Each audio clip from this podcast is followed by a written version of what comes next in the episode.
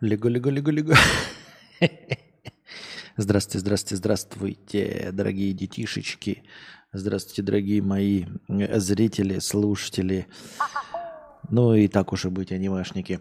С вами вновь ежедневный подкаст Константина К. И я, его ведущий Константин К. Сегодня у нас не слишком много меж подкастового настроения, но зато Зато, зато, зато, зато, зато Лемми еще вкинул. А, у нас через 10 минут обновится список. Обновится, обновится списочек. Если еще не обновился, то давайте-ка... Я просто думал, что бессмысленно добавлять сообщения Леми, поскольку э, неделя уже заканчивается, а я забыл, что у нас разница во времени, поэтому еще в течение 10 минут донат Леми может повисеть, чтобы показать вам, сколько нужно донатить вашему любимому стримеру, чтобы он, наконец, переехал куда? Правильно. В, в, в, в. В, в, в, в, в Сербию. В Сербию. Вот, сейчас смотрите. Сейчас будет донут. Блин. А, это в межподкасте еще было. Так. Опа. Чик. Вот такие вот дела, дорогие друзья. Но больше всего, больше всего, да?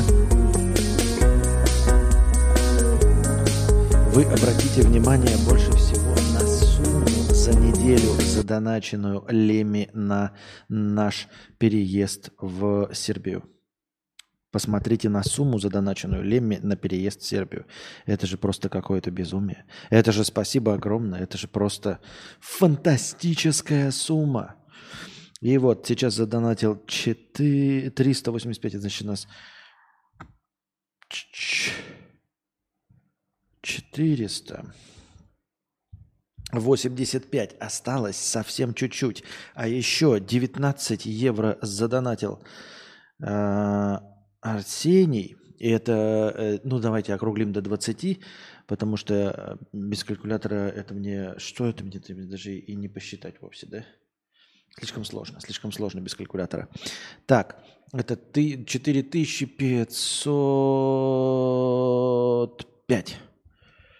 4505 евро.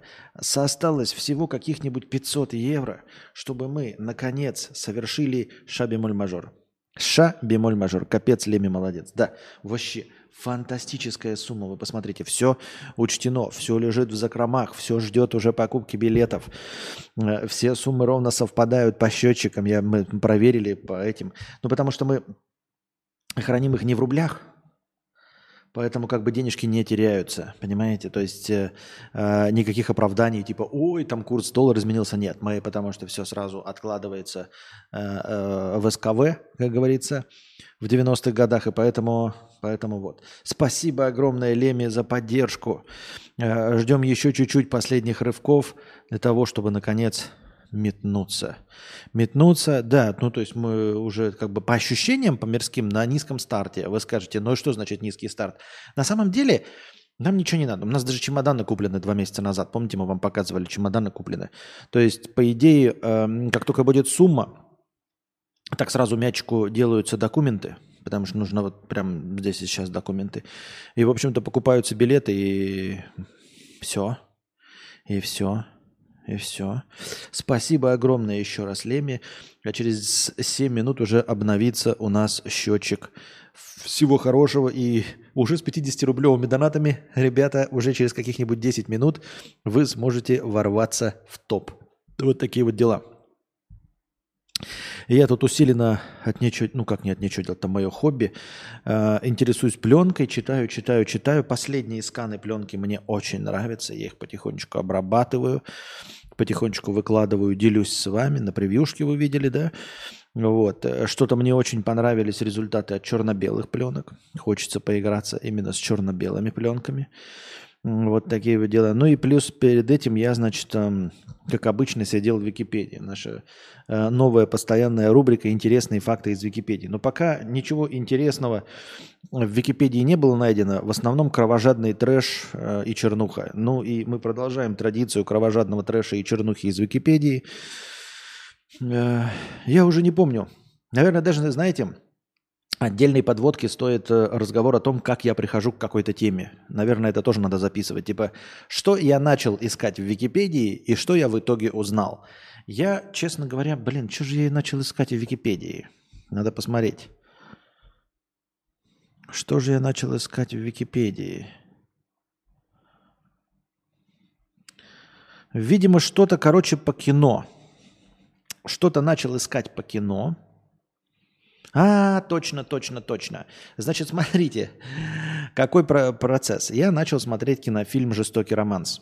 Это экранизация повести Николая Островского от Ильдара Рязанова, который, казалось бы, комедийный э, режиссер, но снял вот он прекрасную, значит, историческую вот эту вот постановку этой пьесы. Вообще идеал. Если вы не видели, посмотрите. Обязательно мы это обсудим как-нибудь на кинобреде. Прекрасно. Там э, Лариса Гузеева. Ну, все говорят, что вот Лариса Гузеева, ну, это единственная ее, по сути, роль известная, где она молодая, красивая и все дела. Но э, Лариса Гузеева там совершенно не важно. Э, вот э, ансамбль актерский. Там и Мягков, да, который Э, во всех наших этих на Дерибасовской хорошая погода, же этот э, служебный роман и с легким паром, вот этот главный наш алкаш, он там играет э, Юлия Капитоновича Карандышева, Сергей Сергеевич Паратова играет Михалков. Все время говорят, что он играет самого себя. Алекс Бипи 50 рублей, 50 долларов с покрытием комиссии. Фигня этот ваш Вьетнам. Давай видосы из Сербии на переезд. Алекс Бипи, спасибо на переезд 50 евро. Спасибо большое, Алекс Бипи. Остается уже практически чуть-чуть. Это все очень, конечно, хорошо, да? Но вы не забывайте, что у нас еще, помимо всего прочего, еще и настроение есть, да, чтобы э, вас радовать, в общем-то, рассказами, да. Мы же для чего все собрались? Наверное, чтобы послушать все-таки меня. Мне так хочется думать. Так, сейчас я добавлю. 50 евро. Спасибо большое, Алекс Бипи. Алекс Бипи, а что ты не подождал 10 минут, чтобы ворваться и оказаться в топе списка э, топ-донаторов? Ты просто специально за 4 минуты, чтобы вместе со всеми отъехать? вот ты сейчас на третьем месте, да? Смотри, вот здесь, на третьем месте. А уже через какие-нибудь 4 минуты ты исчезнешь отсюда. 4831. Потому что неделя официально закончится. С понедельника начинается новая неделя, новое время. Так вот, дорогие друзья, на чем мы остановились? Спасибо большое за донат на Сербию, дорогой Алекс. А... Не, просто лошара я. А, понятно, понятно. Спасибо огромное. Так вот, э, Прекрасная экранизация. Сергей Сергеевич Паратова играет у нас э, Никита Михалков. Зачастую пишут, что это вот первое появление Михалкова в образе Михалкова. Потом он еще будет появляться, там играть все время этих э, купцов и прочих помещиков. Ну, в душе помещик. Вот, там у нас и... Я смотрел э, Виктор Проскурин, интересный такой актер, рыжий, он, по-моему, хотя вот не знаю, в большой перемене он играл или нет, что-то не написано. Неужели в большой перемене? Нет, играл в большой перемене. Да, Ляпишев, Ляпишева играл в большой перемене. Вот, и здесь он играет, как же сейчас вспомнить, эм, Василий Данилович Выживатов. Вот кого он играет.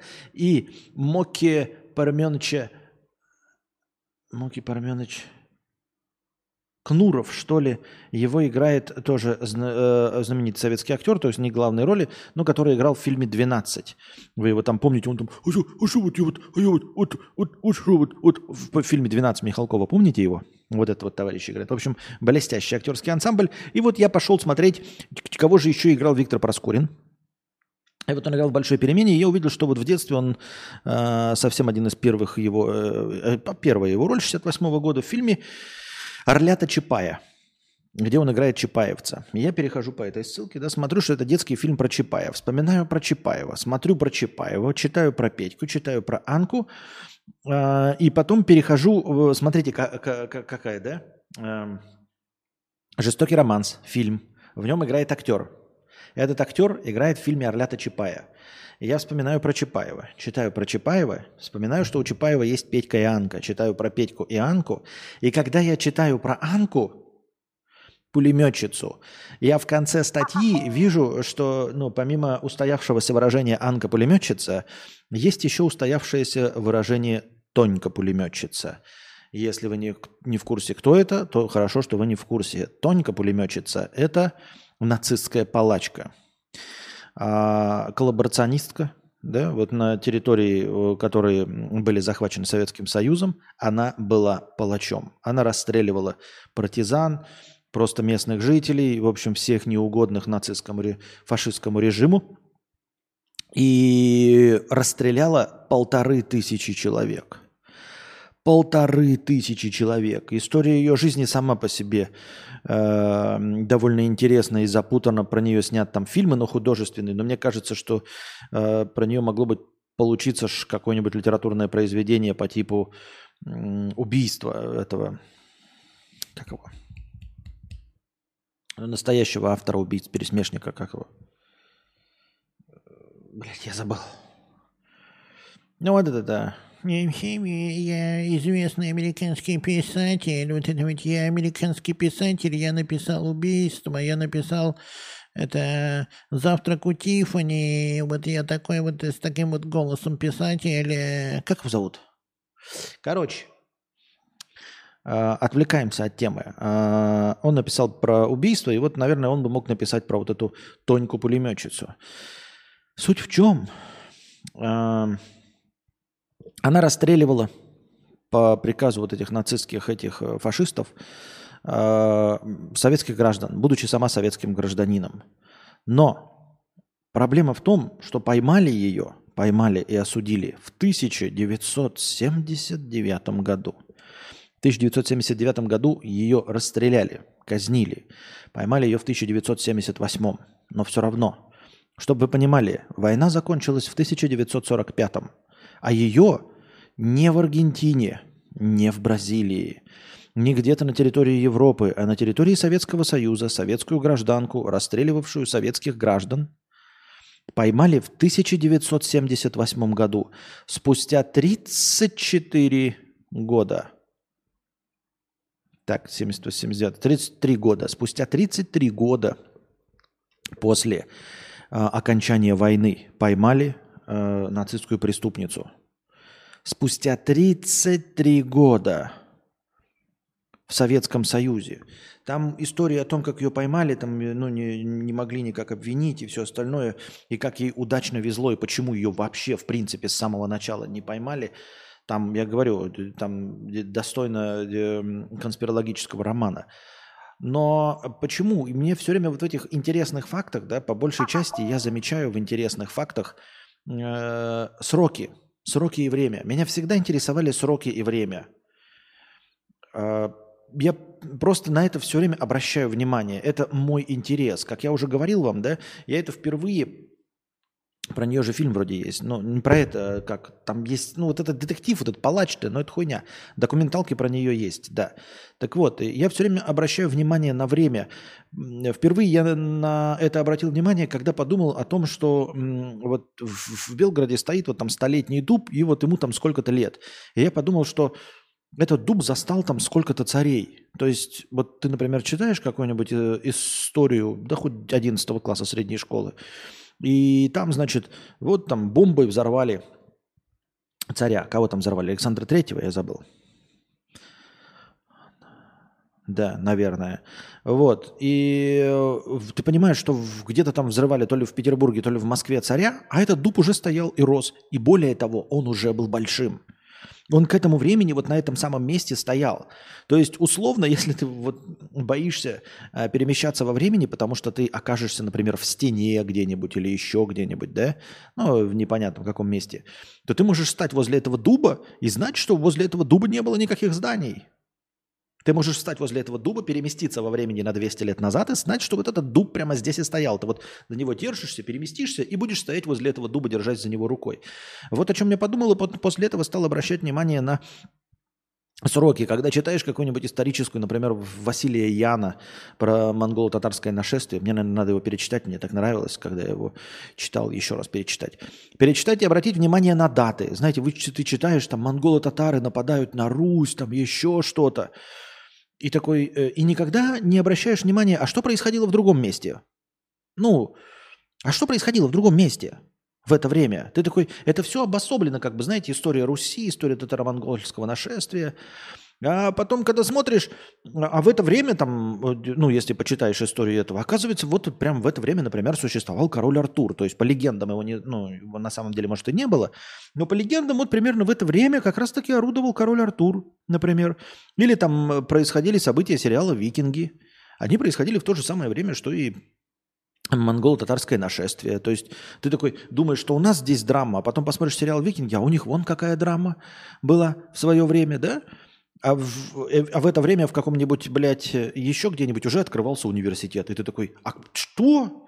То есть ты смотришь, блядь, читаешь какой-нибудь там условно про Лжедмитрия, про вот эти дворцовые перевороты, да, как э, э, кто-то себя называет э, цесаревичем, еще что-то, какие-то бородатые попы устраивают кровожадные какие-то драмы, а в это время где-то уже открывается университет, люди такие ходят, блядь, в очочках там нахуй смотрят что-то, э, замечают. Так вот, э, это я все к тому, что меня всегда интересуют даты вот происходящего.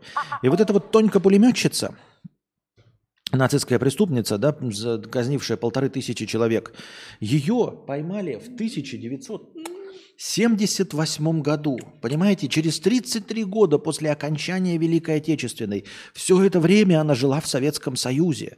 Более того, после того, как она вот, у нее там не очень было, да, во время войны, то есть она и проституцией занималась, там, в общем, э, скорее всего, она кукухой поехала. Но суть в том, что после 45 года она нашла себе хорошего мужчину, вышла за него замуж, взяла фамилию Гинзбург, родила, Гинзбург, родила двух дочерей, и 34 года была в браке, и муж ее 34 года в браке думал, что он женат просто на хорошей девушке.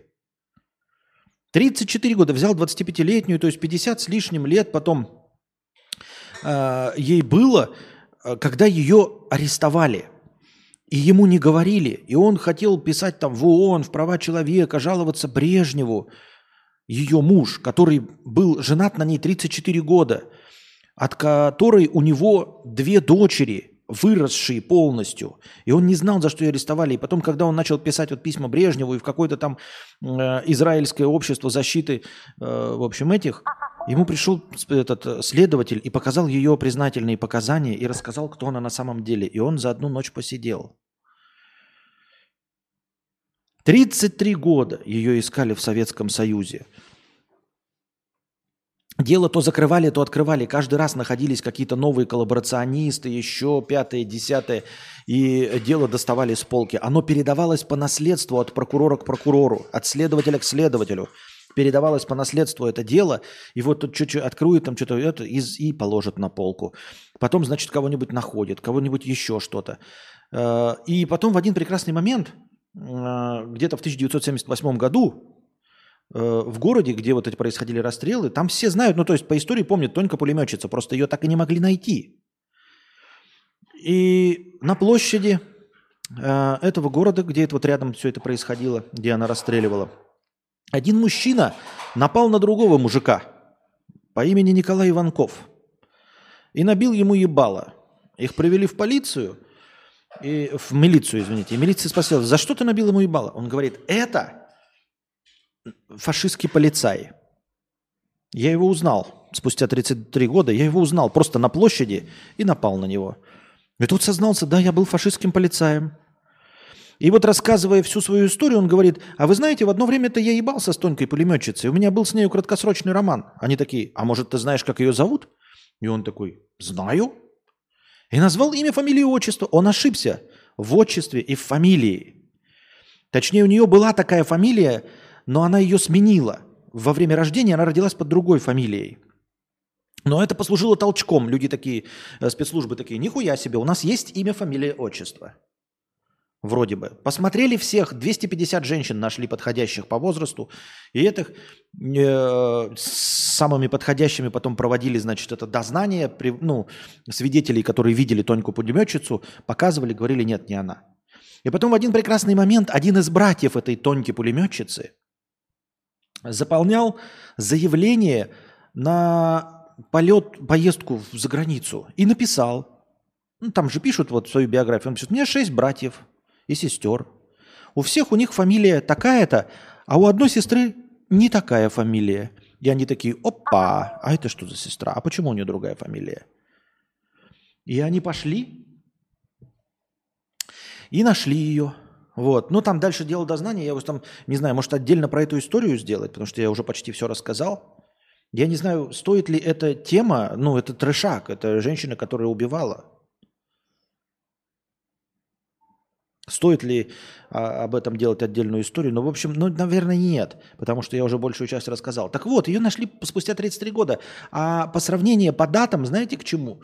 К тому, что Чапаев Василий Иванович, которого все помним и знаем по анекдотам, может быть, смотрели фильм, он-то прожил всего 32 года. А Петька был младше его на 3 года. И умер почти сразу после Чапаева Петька. И ему было 29 лет. То есть Петька прожил 29 лет, а Василий Иванович Чапаев прожил 32 года. А нацистская преступника, рас, рас, преступница, расстреливавшая, расстрелявшая полторы тысячи человек, советских граждан, она после окончания войны прожила 34 года. 33 никто не знал, что она нацистская преступница. То есть после окончания войны она как советский гражданин жила дольше, чем Василий Иванович Чапаев всю свою жизнь, чем Петька всю свою жизнь. Она только скрывала ото всех, что она нацистская преступница, дольше, чем Василий Иванович жил в принципе. Вот такие дела. А еще знаете, какой интересный факт?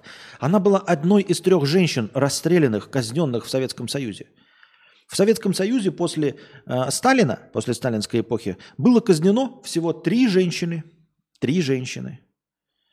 Одна из них это Тонька-пулеметчица, одна из них э, отравительница Иванкова, по-моему, или Иванкина, или Иванкова, и еще одна. Вот. Но суть в том, что казнили всего трех женщин – Первую женщину, которую казнили, это Тонька-пулеметчица, о которой я вам сейчас только что рассказал, в 1979 году. В 1990, ну, суд начался в 1987, э, поймали отравительницу, я забыл, как ее фамилия, про нее тоже куча документальных фильмов есть. Она убила, по-моему, 13 человек. Или 9 человек и 13. В общем, короче, суть в том, что она отравила людей, э, определенным раствором, жи, жидкостью или как там, раствором керчи, что ли называется. В общем, раствор талия. Очень токсичного элемента химического.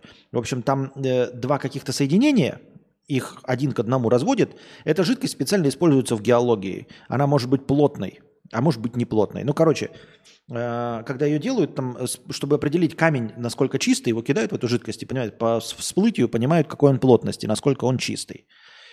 Вот. И она этой жидкостью травила. Отравила школьников. А, два школьника умерли сразу, и два учителя умерли сразу. Остальные остались э, ну, живые, инвалидами и все остальное. Там начали расследовать, и дорасследовались до того, что она, оказывается, и своего мужа до этого травила, и еще двух родственников травила, и соседских животных травила, и отравила соседа, который музыку включал. А еще ее сестра младшая тоже отравила, оказывается, своего мужа. Они нашли это немножко странным, смерть ее мужа. Эксгумировали, то есть выкопали труп. Проверили, а оказывается, у него в крови талии. Значит, он не умер. А потом они проверили их родителей. Ее родители, их двоих этих сестер, тоже травили людей. Случайные смерти родственников и общего и всех остальных были проверены, и оказалось, что и они. В итоге родителям дали 13 и 15 лет – и они скончались в тюрьме, А младшая сестра в 2002 году вышла. Дальнейшая история ее неизвестна. Эта женщина до сих пор жива, скорее всего. Ну, может быть, и не жива, довольно стара. Но не исключено, что бабка, которая, кажется, вам вас травит, проверьте ее имена. Возможно, она не такая простая бабка. А, и вот эту самую главную Иванкину, которая в школе отравила школьников, школьников, она работала уборщицей, устроилась уборщицей в столовую в школьную. Для того, чтобы кормить своих поросят и курей, нужно было в столовке брать отходы какие-то. Вот. И она сначала отравила двух школьников, которые попросили у нее котлеты для котят, а она хотела своих свиней кормить котлетами. Но это никто не обратил внимания на это. Э, слишком случайно было. А потом, когда она массово отравила какое-то блюдо, естественно, 13 человек там, да, 4 сразу умерло, и вообще сразу, естественно, наше пошло следствие, и все выяснилось. А вот это отравление большое она сделала, потому что шестиклассники не задвинули стулья. Она работала уборщицей в столовой – и поганые шестиклассники не задвинули стулья. И вот за это она их отравила. Не их, а вообще всех, кого могла дотянуться. Так вот, ее казнили. Напоминаю, Тонька-пулеметчица, расстрелявшая полторы тысячи человек, казнена в СССР после Сталина. Одна из трех женщин. Вторая женщина – это отравительница, у которой мама и папа отравительницы, и младшая сестра отравительницы, и на них висят несколько трупов. А знаете, кто третья казненная? А третья казненная, есть ли у меня тут не открыто уже, да? Закрыл, что ли? А третья казненная, не, закрыл. Берта Наумовна Бородкина, расхитительница социалистической собственности. Как вам такое? Как вам такое? В стране было всего три казни – женщин с 1953 со смерти Сталина, с окончанием его режима, до 1990 до окончания советского режима было казнено три женщины. Одна из них нацистская преступница, вторая э, серийная маньячка. Реально написано серийный маньяк-убийца. И ты, расхитительница социалистической собственности. Обвинения предъявлены в спекуляции и взяточничестве – признана виновной в спекуляции и взяточничестве. Наказание – расстрел. Не находите немножечко перекос? Вот просто такой интересный факт, да? Из трех женщин две были массовыми убийцами, а одна расхитительницей социалистической собственностью, спекулянткой и, взяточницей. и взяточницей. Никого не убила, никого не отравила. А, более того, как я понимаю, она даже не ограбила ни одного гражданина и не проворовала ни одного гражданина. Она обворовывала социалистическую собственность, то есть э, советское государство. Вот и была казнена. Такие дела, дорогие друзья, такие вот дела.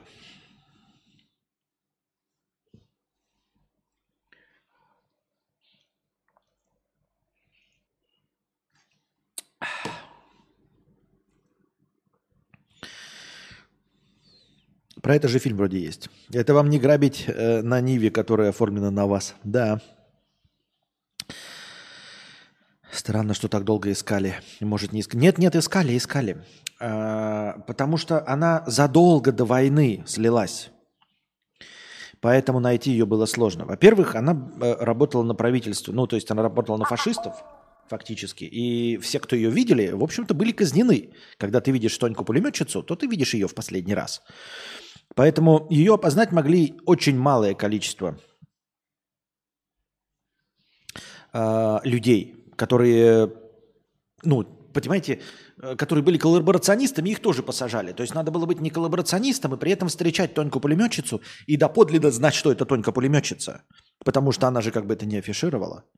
Если вы ее встречали где-нибудь вот, ну, в, в городе, то, в общем-то, вы не могли знать, что она тонко пулеметчица. Понимаете? То есть очень мало людей ее видели в глаза и знали, кто она такая. Вот, там одна из свидетельниц э, пришла до этого знала ее, а потом пришла к ней э, случайно домой за какими-то вещами и увидела у нее пулемет и одежду убитых людей. Вот. И поэтому она сопоставила. То есть она знала женщину до этого и увидела эту женщину потом. И увидела у нее пулемет дома и одежду. Испугалась. Та сказала ей, я казню по немец, немцам. И поэтому фактически она запомнила ее только поэтому один раз. И убежала. И все. И больше ее никогда не видела. Вот такие дела, дорогие друзья. Поэтому э, мало людей ее могли видеть, а она в 1900, насколько я понял, 43 году слилась. Э, ее, у нее был какой-то сифилис, что ли, она, блядь, от этих э, фашистов проституцией занималась. И она в 43 году ее отправили в госпиталь какой-то там. И Э, в этот момент как раз то место, где она проводила казни, и вот этот все этот, этот захватили советские э, солдаты. А она в это время находилась там. Оттуда она каким-то образом то ли попыталась сбежать, то ли что-то куда-то переместиться. Ее поймали уже другие люди, которые не знали, что она э, работала на фашистов. Тех-то фашистов всех перебили, на которых она работала. И она в другом месте опять стала советским гражданином. Ее взяли и посадили в концлагерь. И она как бы до конца войны-то находилась в концлагере, как я понимаю. Ну, что-то типа такого. То есть с 43 -го года по 45 она честно находилась в концлагере. И ее видели полтора года, помнят, там еще пятое, десятое, что потом она или, или не до конца, в общем, ее, то ли она убежала оттуда, но потом работала медсестрой. Вот. То есть когда у тебя есть разгон в полтора года свидетелей, которые тебя видели, то очень сложно сопоставить одно к одному.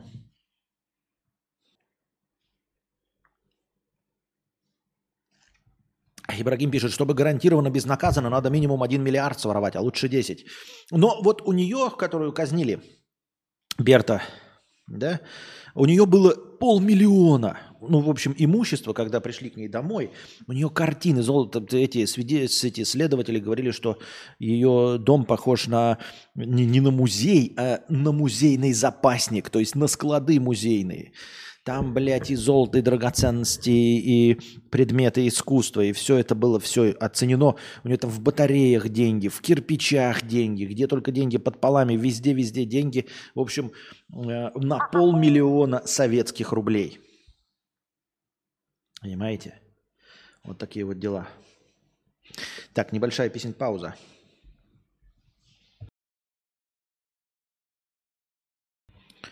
Так, вроде бы вернулся.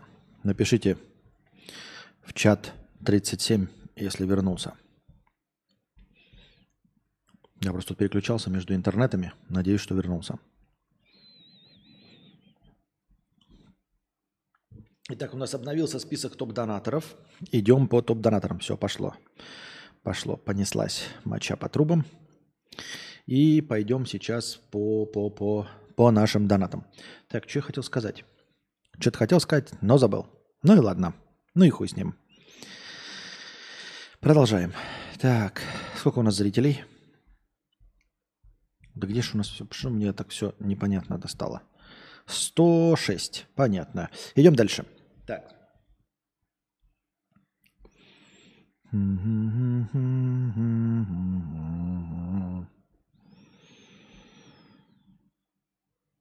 Аноним 100 рублей. Добрейшего вечер, вечера, Константин. Раз подскажи, раскрой секрет, как ты делаешь превью на Миджорни, чтобы твое лицо оставалось узнаваемым. Колдую неделю не могу догнать. Или ты вручную лицо прифотошопливаешь, или что, или как? В моем случае упорно получается что-то совершенно не похожее на изначальное фото. И всегда будет походить на, не походить на изначальное фото.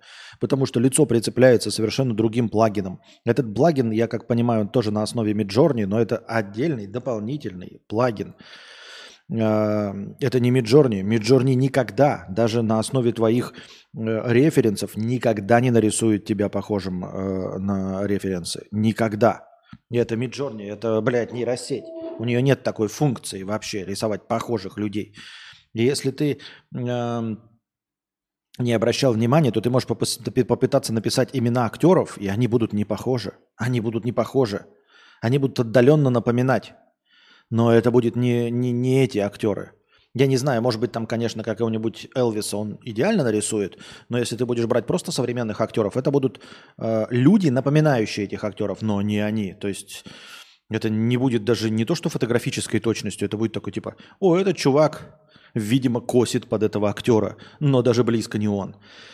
Вот, лицо э, начехляется при помощи, сейчас скажу тебе, этот как плагин называется, придется запустить Discord, чтобы посмотреть. То есть сначала я просто генерирую картинки, которые мне нужны, а лицо нацепляю дополнительным э, плагином, который называется InSwapper.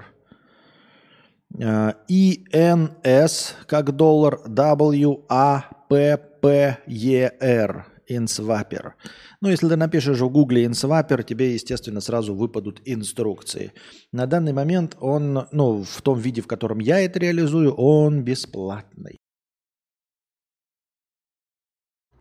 Я пошла на пятиминутный антрахт. У меня антрахт. Девочки. Так, счетчик, счетчик. Да я на полсекунды отвлекся. Чего ты, чего ты сразу, чего ты? Эм, владелица дома пришла предъявлять за аппликацией. Так. А вы эти аппликации вы будете убирать перед отъездом или еще по всему дому э, понаставили, чтобы почтить память Валдиса? Нет, нет, все уберем это, во-первых. Во-вторых, они даже наклеены на такой, знаете, как этот, на типа бумажный скотч, который не оставляет следов. Мы специально проверили, чтобы э, не было никаких следов. Но, как я понимаю, э, судя по тому, как мы заехали и по тому, как э, э, приходят в негодность стены не из-за нас, а из-за термитов – ну, то есть появляются термитные ходы, появляются муравьиные ходы. Я подозреваю, что э, перед каждым жильцом, э, ну, если длительным таким, они все время поддерживают стены в побелке. Но в любом случае это все снимется, оно все держится на соплях, и на соплях, которые не оставляют никаких следов. Нет, мы не будем, и не потому, что мы такие, знаете, сознательные, потому что это легко и просто, это, это на самом деле отрывается вот в две секунды. Никаких мы э, оставлять аппликаций не собираемся, естественно. Вот такие дела. Так. Дальше.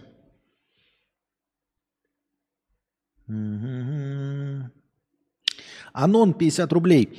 Зря на аниме гонишь, его за другое любят. Рисовку и музыку. Берсерк надо было смотреть аниме. Папич смотрел, положительно отозвался. Спасибо, интересно развил мысль. Да я тоже, у нас же был марафон аниме, я смотрел, но все-таки по прошествии времени у меня в памяти ничего не осталось, не захотелось ни пересмотреть, ни погрузиться в это, поэтому я в целом как-то так скептично к этому отношусь. Э, Берсерк надо было смотреть. Рисовка и музыка, серьезно, рисовка говно. И у аниме рисовка говно. Ну, я не знаю, вы можете, конечно, радоваться, хлопать в ладоши. По, моим, по моему мнению, рисовка говно. Вот и все. Uh, у любого аниме.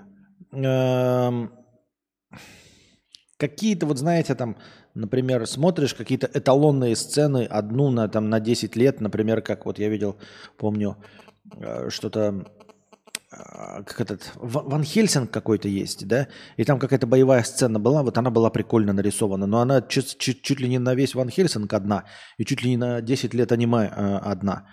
А все остальная японская анимация – это попытка сэкономить более того, все принципы японской анимации на самом деле считаются э, зашкваром в анимации американской. Серьезно. Вот вы можете почитать, чем отличается японская анимация, и там, значит, в Википедии везде будет написано это как просто черты японской анимации. Там, знаете, 15 кадров в секунду, 12, да. Вот эти знаменитые статичные рисунки, статичный задник, и по нему двигаются персонажи. Вот. Или когда вообще нарисован кадр, да, и там, значит, крупный план по мячу двигаются, по лицу сверху вниз. Вот. Эмоция просто вот как типа как кадр, просто туда-сюда двигается камера, а на самом деле рисовки никакой нет. А я когда читал э, эм, все, что мне было интересно про Скуби-Ду, так вот, когда эм, э, в, в момент упадка интереса к Скуби-Ду, его хотели удешевить. И его когда удешевляли, как раз-таки он и терял популярность из-за того, что все зрители замечали, насколько он становится визуально ущербным. А визуальная ущербизация Скуби-Ду – это как раз-таки вот, вот там задник, и по нему бегут Скуби и этот, а ничего не меняется. Вот, то есть упрощение анимации а, в, у Ханна Барберы и у, там, у Warner Бразерсов это все считалось удешевлением, зашкваром, из-за чего э, мультики начинали терять популярность. А у аниме это традиция. Поэтому о какой рисовке, что вы мне рассказываете хуйню? Не, вы можете, блядь, жрать говно сколько вам угодно. Л- ребята. Вот. И в этом нет ничего плохого. Я сам говноед, да, там, ну, люблю какие-нибудь неизысканные блюда, например. Вот. Люблю пленочную фотографию, хотя, хотя мог бы на цифре, да, сидеть. Ну, говноед, ебать. Ничего плохого в этом нет, но не навязывайте мне свою тупую хуйню, понимаете? А, не думайте, что вы становитесь интересным человеком для меня. Мне, мне просто вы падаете ниже плинтуса сразу. Это э, с э, предпочтение аниме сразу говорит о том, что вы можете меня смотреть и сколько угодно там э, радоваться, но я вас смотреть и слушать никогда не буду. Понимаете? И как это понять заранее? Можно понять вот по таким вот триггерам, по таким, знаете, как красным флажочкам. Вот человек смотрит аниме. Скорее всего, мы с ним не найдем общего языка. Не потому, что он любит аниме, а потому что это говорит о его уровне развития. Все, что мне нужно знать, говорит о его уровне интересности для меня. То есть этот человек ничего не может интересного знать, просто потому что ему интересно аниме. То есть уровень э, для него интересных вещей – это аниме. Это как вот ты пытаешься вот разговаривать с человеком, например, да, ты там поиграл в Ведьмак, поиграл во что-то еще, а человек говорит там, самые интересные, блядь, игры – это шашки – блядь, и домино на компьютере. Ты же понимаешь, что тебе с ним не о чем говорить. Все, тебе просто с ним не о чем говорить. Ну, то есть, это неплохой человек, но он совершенно не из твоего круга. Возможно, твой круг и хуже, кто его знает. Возможно. Но просто вы совершенно разные.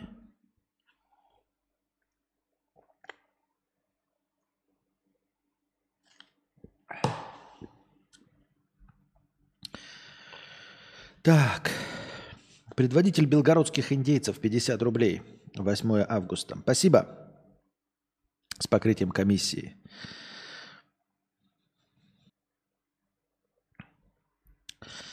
Тяжело вздыхает Алексей. Алексей, наслаждайся аниме. Все хорошо с этим. Возможно, я даун. Извините. Э, альтернативно одаренный.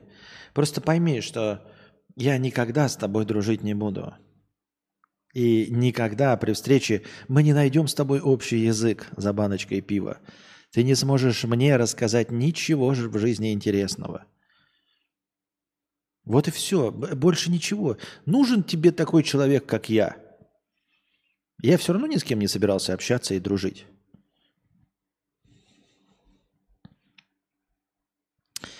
Персонаж из чата – 250 а, рублей с покрытием комиссии. Привет, К. Вот иногда ты ссылаешься на Зубарева как примера успеха, и я решил его не пролистывать и глянуть, что там. И да, получается, что чтобы иметь успех, не нужна ни харизма, ни чувство юмора. Надо просто делать любую чушь и надеяться, что найдешь свою маршрутку, где все посмеются, иначе никак. Нет, мне кажется, ты не прав. Я всегда говорил все совершенно наоборот. Это и есть харизма. Тут как раз-таки ты говоришь, что не нужна харизма, а нужно нести любую чушь и найти своих говноедов. Нет. Я считаю совершенно наоборот. Как раз наличие у него харизмы и таланта делает ту чушь, которую он произносит, интересной. То есть я, если буду говорить «отъеби меня в сракотан, батя, за то, что приготовил хорошие пельмени», это будет выглядеть кринжатиной и неинтересной хуйней, потому что я не харизматичен потому что я, э, ну, в этом плане не смешон. Я смешон, там, или как э, Юлий Капитанович Карандышев, она не как Зубарев. Вот. Э, это как раз-таки есть харизма. Мы все с вами произносим одно и то же.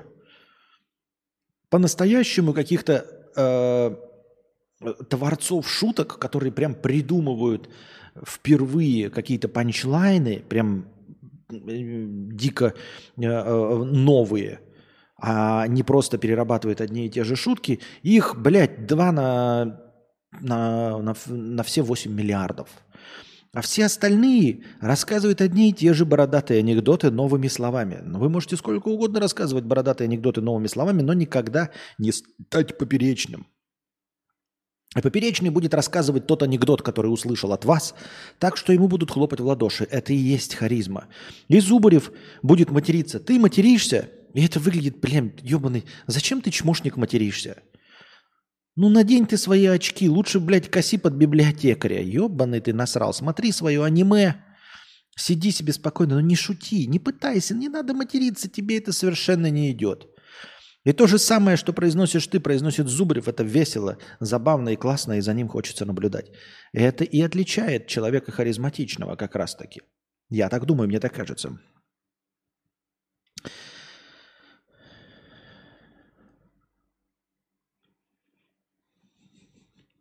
Мудрец, через сколько дней будете отчаливать после сбора? Твое амплуа – это чтение ходов гения. Эм, как только так сразу, ну то есть набираем сумму и начинаем сразу высматривать билеты и заниматься. В общем, э, нас ничего особо тут не держит. Просто вот установлены сроки, там какие-то, наверное, прививки надо будет э, сделать мячку и подождать. Ну вот когда ну, там, возможно, прививку делаешь, там, типа, или через неделю ее делать, вот, э, с документами и, в общем-то, билеты. Ну, понятное дело, потому что можно купить билеты, блядь, через три дня, они будут дороги. Скорее всего, мы купим где-то билеты, нам теперь, например, собрали сумму, Два-три дня мы занимаемся этим, вот два-три дня выбираем билеты, они, наверное, будут плюс 10 дней, чтобы было подешевле, вот, и все.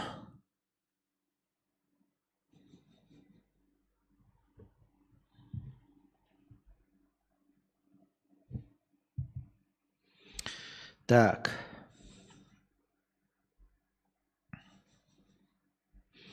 Нарезчик гениев 50 рублей про себя. Вчера на стриме на 1 час 7 минут 16 секунд Лемме задонатил 300 евро, а ты записал как 500. Э, и отними 200 и посмотри, как петухи начнут писать об этом. А потом объясни, что вы, э, плохие люди, начали кукарекать, писать в комментах, когда не прибавил. А как накинул сверху, все, сука, молчали. И можно там э, даже пару банов въебать. Серьезно? Я там добавил в 500 вместо... Серьезно? 500 вместо 300 добавил? Вчера на час 07.016? Кто-нибудь может проверить? Час 07.16. Я просто смотрю, у нас 300, 100 и 385. Я добавил вместо 300 500? Что-то мне кажется, ты гонишь. Я что-то даже помню, там было 3 600 что-то. Я добавил, стало 3 900. Потом кто-то еще кинул там 65, потом сотня. По-моему, нормально все было.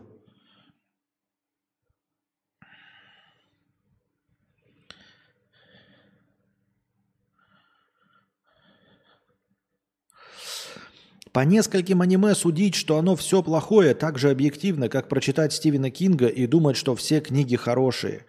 Хз, я не анимешник, но тетрадь смерти про сюжет, а не махание мечами.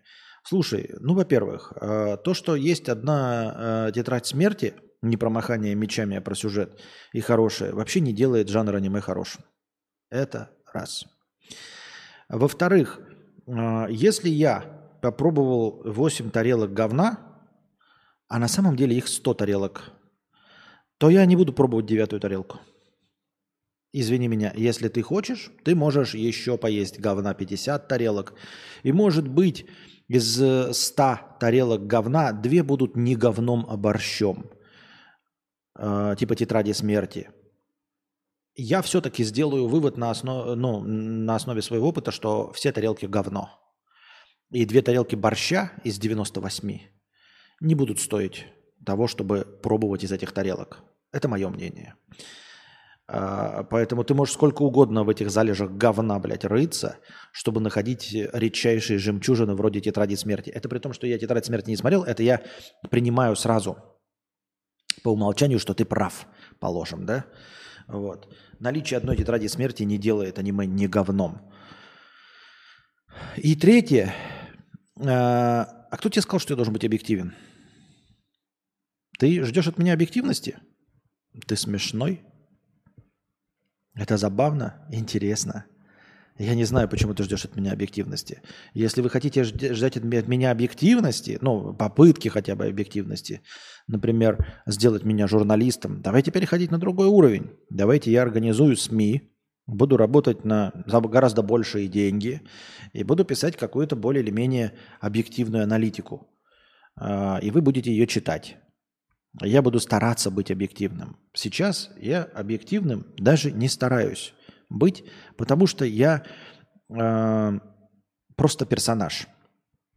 Персонаж, человек со своим личным мнением. Я не хочу донести до вас правду. Я просто хочу высказать то, что у меня на душе и у меня в голове. Меня не интересует истина и правда, и, или даже попытки, э, я не знаю, обозначения объективной реальности. Это совершенно не мое.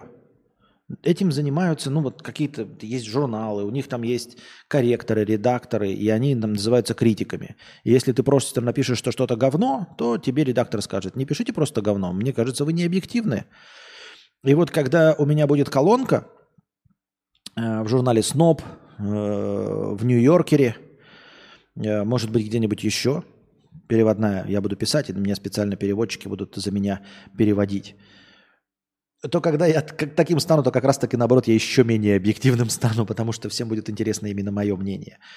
Я творческая единица, и вы сюда приходите не за объективной информацией. Если вы хотите объективную информацию, то послушайте все новостные источники, вот, эм, чтобы получить гораздо больше лжи. Как это говорит? Я послушал обе стороны, чтобы получить в два раза больше дезинформации. Вот так же и здесь. А, вы приходите сюда, чтобы послушать именно мое мнение, а не узнать новости, не понять факты или что-то. Я еще раз говорю, здесь собрались интеллектуалы, может быть, не в последнюю очередь, для того, чтобы, а, возможно, даже посмеяться надо мной и понять, насколько вы умнее меня. Если вы считаете, что вы умнее меня со своим аниме, так упивайтесь этим, радуйтесь, что вы умнее меня. Я ради этого здесь и сижу, чтобы запускать у вас мыслительный процесс. В том числе вызывать у вас негодование своей неправотой, чтобы вы поняли, насколько я на самом деле нихуя не мудрец, насколько на самом деле вы умнее меня, ведь потому что у вас есть аргументы, ведь вы объективно правы, а я объективно не прав. Потому что когда вы послушаете э, какого-нибудь папича или еще какое-нибудь днище интернета с тысячами подписчиков, они будут вам лизать очко, они будут говорить вам то, что вам интересно, то, то соглашаться с вами, либо нести э, критику в формате э, десятислойной постметаиронии или просто тупости неаргументированной, с которой вы даже э, вот, э, вы не сможете ощутить даже свое интеллектуальное преимущество – когда папич вам говорит, что аниме говно, а вы с этим не согласны, вы считаете себя умнее папича, вы не чувствуете, интеллектуаль... не чувствуете интеллектуальное превосходство. Потому что над, кирпич... над кирпичом невозможно чувствовать интеллектуальное превосходство. А я накидываю вам аргументы. Я заставляю вас задуматься. И вы все равно приходите к мнению, что я не прав. Но ваша правота в сравнении со мной – делает вас в ваших глазах гораздо умнее. Понимаете? Ощутить, что вы умнее папича, может любой. А вот ощутить, что вы свободнее, открытие, умнее меня, имеете более широкие взгляды на вещи, чем я, это стоит большего. Поэтому не расстраивайтесь, что я не всегда с вами согласен. Вполне возможно, что вы действительно умнее меня. И это дорогого стоит. Я так думаю. Мне так кажется. А, с другой стороны, понимаете, а, тут как с родителями, как с более старшим поколением, есть вероятность не нулевая, может быть очень малая, но не нулевая вероятность, что вы придете к моей точке зрения. Но нет никакой вероятности, что я приду к вашей. Понимаете, вот, например, вам э,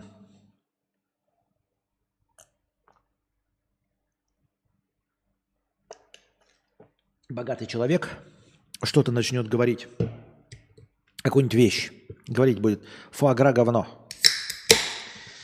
А вы не считаете, что фуагра говно?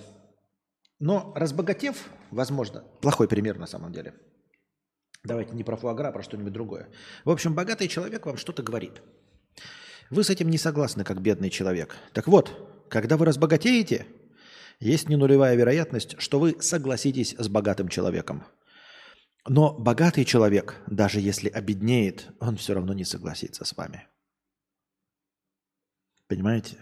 То есть это путь только в одну сторону. Вы можете разбогатеть.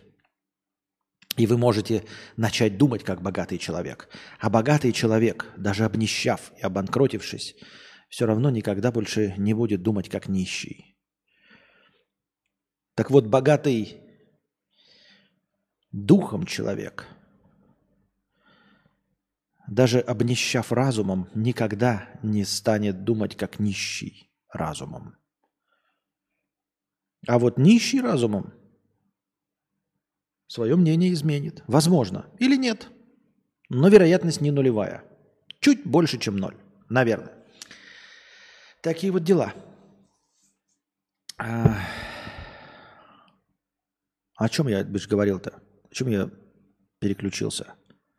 А, и последний момент, последний момент насчет Стивена Кинга, аниме и всего остального. Э, меня не смущает, ребят, э, что я могу показаться глупым, что я могу показаться э, зашоренным, что я могу показаться, как вот это, как антоним широких взглядов, узколобым, что я могу показаться узколобым, меня это уже не волнует. Возможно, раньше, в молодости, когда-то волновало, но сейчас нет.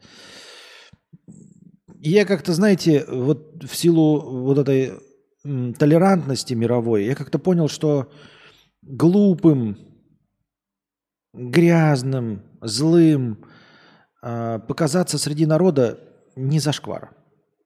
Ну, это не, не, не отменит твой успех никак. Вот. Поэтому, если вы молоды, например, да, я не знаю, есть у меня тут молодое поколение сейчас, настоящих школьников, если вы думаете, что вы можете опозориться каким-то образом, так что вам всю жизнь это будут помнить, нет, вы не можете никак опозориться. В современном мире обосраться нельзя. Ну вот по-честному. Все будет зависеть да ничего не будет зависеть вообще. Ну, то есть я условно говорю обосраться, но имею в виду даже в том числе прямое обсирание. То есть, понимаете меня, э, поймите мою мысль. Э, в крайнем случае, вот Зубарев случайно засветил свой писюн на Твиче. Единственное, чем ему это грозило, это баном Твича. По-моему, его не забанили. Потому что понятно, что это несчастный случай. Растерял ли он своих подписчиков? Нет, ничего. Я имею в виду, что если вдруг в прямом эфире я обосрусь, ну, прям вот буду сидеть в белых штанах и обдрещусь. И пьяным упаду со стула и обдрещусь ничего не изменится. Абсолютно ничего не изменится. То есть я стану миметичным героем. Какое-то время, наверное, вы даже пофорсите этот мем а, с нарезками, как я обосрался в белых штанах. Да прям говно будет течь по ногам, течь по ногам. Но это не отменит меня как человека абсолютно ни насколько. Ну вот просто ну, никак. Ничего не будет. Понимаете? Ничего не будет. Невозможно обосраться в современном мире. Поэтому, э, будучи публичной личностью, да, или не публичной личностью, не бойтесь показаться глупым.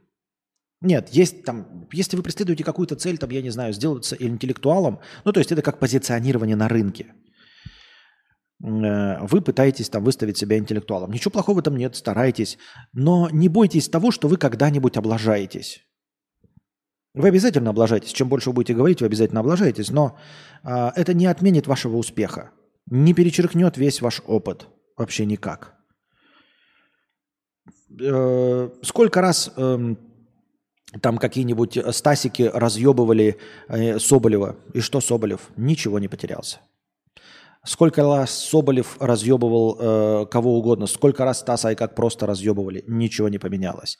Сколько раз э, разъебщики и двачеры писали о лажах э, этих научпоперов типа Яна Топлис и всего остального.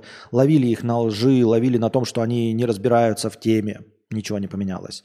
Сколько раз люди, знающие, осведомленные э, про, о, о предмете, о котором шла речь, например, в каком-нибудь интервью иностранного агента Дудя, э, писали с доказательной базой, э, что Дудь не разбирается в вопросе, иностранный агент. И Дудь не растерял никого. Ничего не, не происходит, понимаете?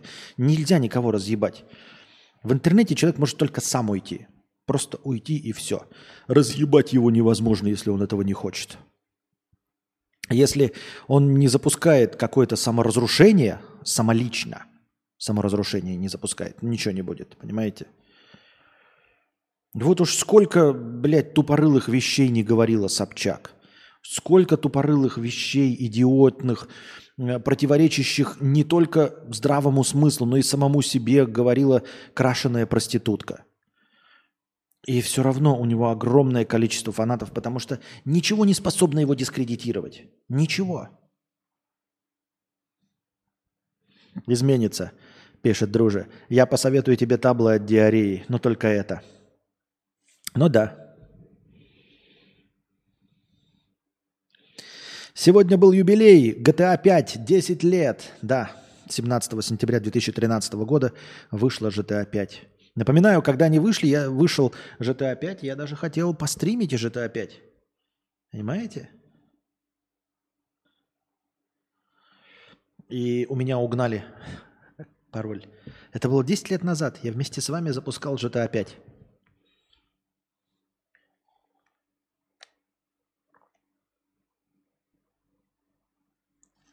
Поэтому, если у вас и будут дети, или есть дети-подростки, первое, что до них нужно донести, это показать примеры того, что никакого позора не существует. Потому что дети, подростки очень падки на общественное мнение. А, нужно доносить детям, что общественное мнение понятно, ты не убедишь их, да, что там подумают э, эти, э, их одноклассники и все остальное. Но вы их можете убедить в том, что ничего не произойдет, что на самом деле ничего не произойдет. И проводить примеры с тем, как показал свой писюн Зубарев, еще множество всяких обсеров. Пока вспомнить, как Филя Киркоров материл за розовую кофточку кого-то, как Марат Башаров бил свою жену теоретически, да, и что ему за это ничего не было. Множество, понимаете, обосраться в современном мире нельзя. И нужно донести до своих детей, которые вот в подростковом возрасте, когда они очень впечатлительны и думают, что вдруг они там выбрали неправильную одежду или их поймали на паленой футболке Supreme, что от этого что-то будет. Ничего не будет. Абсолютно ничего не будет. Никогда. Ну не никогда, а в современном мире. Я к тому, что не только аудитория не поменяет мнение, но даже знакомые типа меня. Ну, обосрался, ну, подтер и пошел дальше. Вообще похуй. Да, и я тоже считаю, что э, вот э, Зубарев светанул песнем. Во-первых, э, он вообще абсолютно нисколько не виноват. А во-вторых, даже если бы он специально это сделал там по какой-то постановке, вообще ничего абсолютно. Ну, светанул, светанул писюном. Делов-то, блядь. Делов-то. Э, современный образ выстраивается э, годами, годами и массой. Это вот раньше, знаете, э, Боярский какой-нибудь снялся в фильмах, в фильмах снимается, мы его по фильмам знаем. И выходит одно интервью в газете, в, в журнале «Советский экран». И все. И все, что вы знаете о нем, это все, что он сказал в газете «Советский экран». Если он сказал что-то вам не понравилось, у вас больше не, не будет другого образа. А для того, чтобы вот сейчас мне среди вас, моей аудитории, обосраться, да, мне нужно не просто один раз сказать тупость. Неужели вы ни разу не слышали от меня тупость? Я настолько много вещей так долго говорю, последовательно, что если я один раз скажу какую-то хуйню, вы в нее либо не поверите, а, э, либо не придадите ей никакого значения. Это мы говорим, если про высказывание. Я должен, чтобы дискредитировать себя в ваших глазах, я должен планомерно в течение года, каждый день говорить какую-нибудь хуйню. Дзюби тоже норм, дзюби тоже норм, абсолютно. Еще и посме... Если еще умеешь смеяться над собой, там чуть-чуть поерничать, то вообще заебись. Вот и все. Хули тут два с половиной человека? Алло, в Твиче пишут. Мне лень писать, я пьяный и заебанный, а Твич, каким бы он ни был, нужен. Ну, смотрите. Вот и все. Да, эти э, актрисы, эти американские, э, все, которые попали в сливы-то, помните, голыми. Ну и чё? У них еще есть культура отмены. Ты там можешь во время ковида какую-нибудь хуйню про вакцинацию сказать, э, и тебя, э, ну вот как были скандалы с этой, с Осой из э, Человека-муравья, и как Дреа де Матео. Помните Дреа де Матео, которая играла и в «Сынах анархии», и которая играла э, в «Клане Сопрано»? Этого, как его, Майкл? Нет, Майкл Империоли, это актер. Ну, короче, молодая это была телка помощника Тони Сопрано. Дре де Матео. И она же в «Ценах анархии» еще играла. Так она, оказывается, эм, вот буквально на днях зарегистрировала OnlyFans. Хотя ей уже под полтос с лишним лет. Вот. В свое время она была симпатичная, но сейчас, конечно, уже 50 с лишним лет. Э, она зарегистрировала OnlyFans, потому что ее голливудская карьера закончилась из-за того, что ее отменили, потому что она во время ковида выступала против вакцинации. Не вакцинировалась, и ее поэтому поувольняли. Там и так-то была не особенно актриса. Ну и снималась в сериалах. Ну ее и погнали из сериалов. И вот теперь у нее денег нет, карьера как бы не движется никуда, и она открыла OnlyFans. Но вот у них там еще какая-то культура отмены существует, а у нас и то это среди прям известных людей. Вот и все.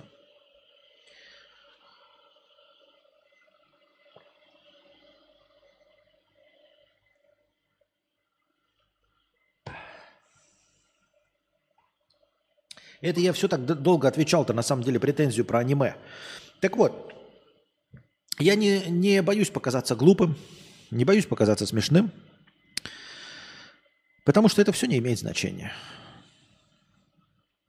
Возможно, это делает меня более живым в ваших глазах, более человечным, приземленным.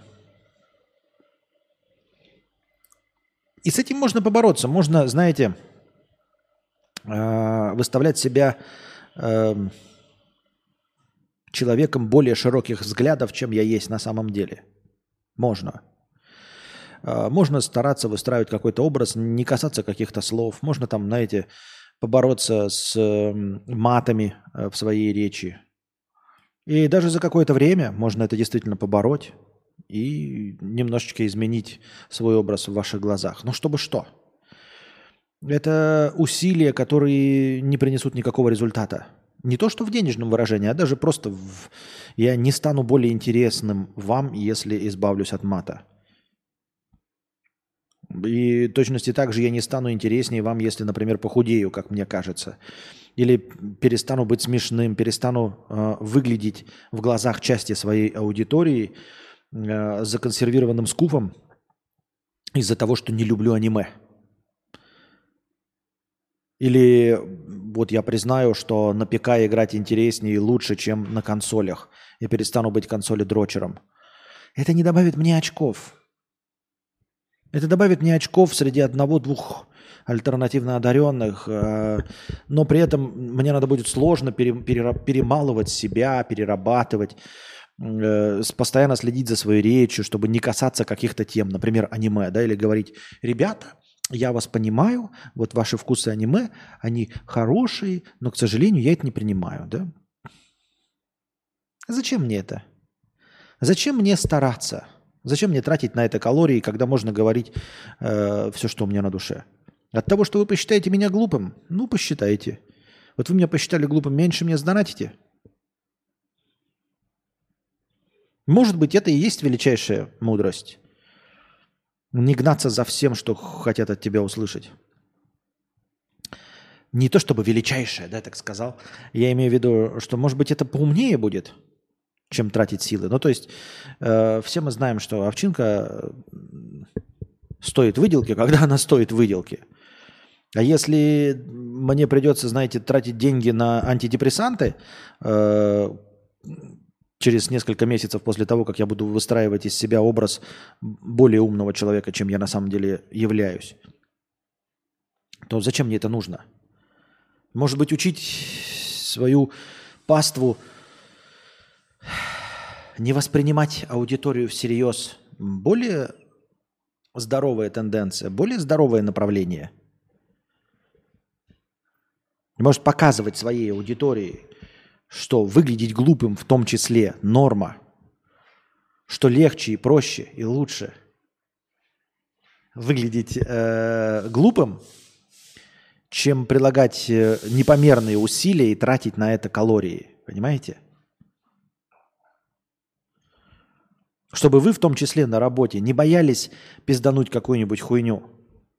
Если есть выбор, возможно, просто подумайте над тем, что э, если есть выбор, вот вы пришли на работу в какой-то компании и стесняетесь проявить инициативу. Что хуже? Полностью молчать. Но для каких-то даунов выглядит, о, молчит, наверное, умный, но не получать при этом никакого продвижения. Либо говорить побольше – но, естественно, с риском пиздануть хуйню. Ну а вдруг из пяти вещей, которые вы произнесете, четвер... четыре вещи покажут вас умным человеком, а одна вещь покажет глупым. По общей сумме вы будете в плюс три. А если вы будете молчать, вы будете ноль. Если вы смотрите на меня и продолжаете меня смотреть, несмотря на мою глупость, очевидную и очевидную мою неправоту, и продолжаете меня смотреть, то подумайте над тем, как другие люди воспримут вас, когда вы произнесете глупость. Если вы мне простили глупость, если вы меня продолжаете слушать, несмотря на то, что я так зашоренно смотрю на аниме, если я несу такую пургу про э, неклассический разум, про альтернативную логику, если вы все это простили мне, то почему вы думаете, что Э, какие-то своеобразные э, мысли не простит вам аудитория на работе? С чего вдруг умные больше молчат? Это просто старые же советские, типа, э, промолчи, сойдешь за умного. Но я думаю, что это устарело. Это устарело. Это воспитание советской скромности. Вот. Э, когда этот человек молчит, все могут подумать, что он умный, а когда откроет рот, все поймут, что он точно не умный. Но это устарело. Это советские времена. Сейчас этого не нужно. Сейчас все равно, что ты говоришь. Ты можешь сколько угодно ошибаться. Сейчас такой принцип, даже в американском кино показывается, что ошибаться можно. Э, не ошибается тот, кто ничего не делает. Падает тот, кто бежит. Кто лежит, тот не падает.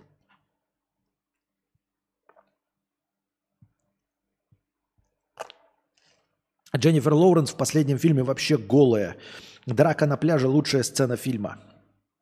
Не знаю, что ты хотел доказать, мистер Мистер, потому что фильм настолько говно, что драка с голой э, Дженнифер Лоуренс лучшая в фильме не потому, что это охуительно, не потому, что Дженнифер Лоуренс голая, а потому что фильм настолько дно.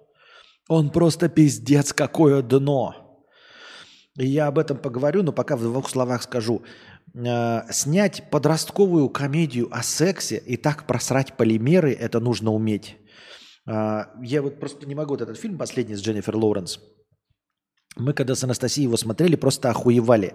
Представьте, как можно просрать полимеры, если вы снимаете подростковую комедию про секс, с Дженнифер Лоуренс, с обладательницей премии Оскара, которая еще не совсем старая, которая играет Милфу.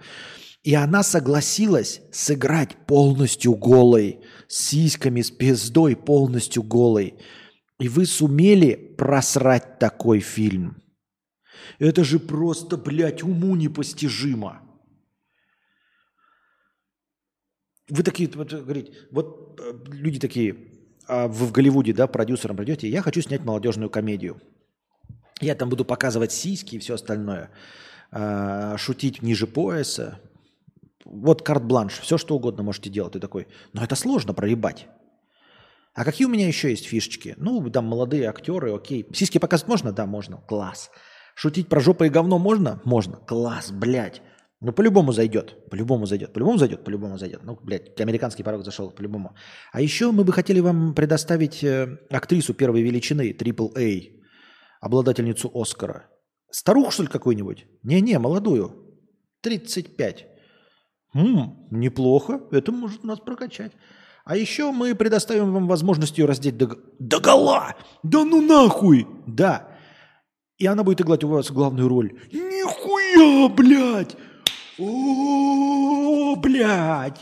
Голая актриса первой величины, играющая Милфу. Что может пойти не так? Все. Так обосрать. Блядь. Мы потом об этом поговорим. Там в самом синопсисе читаешь и такой, ебать, это новый американский пирог. Ну, блядь, это, ну это не может быть меньше американского. А потом ты узнаешь, что там полностью снялась Дженнифер Лоуренс голая. Вот эта сойка-пересмешница. С голой мохнаткой там бегает, блядь. Полностью. А фильм просто дно.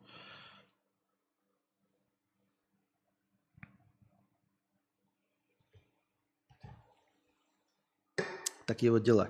Так, песен пауза небольшая. Это как будто бы вам, знаете, прикиньте, вам такие предлагают, э, ты такой говоришь, я хочу снять, знаете, мне нужно снять криминальный фильм. А,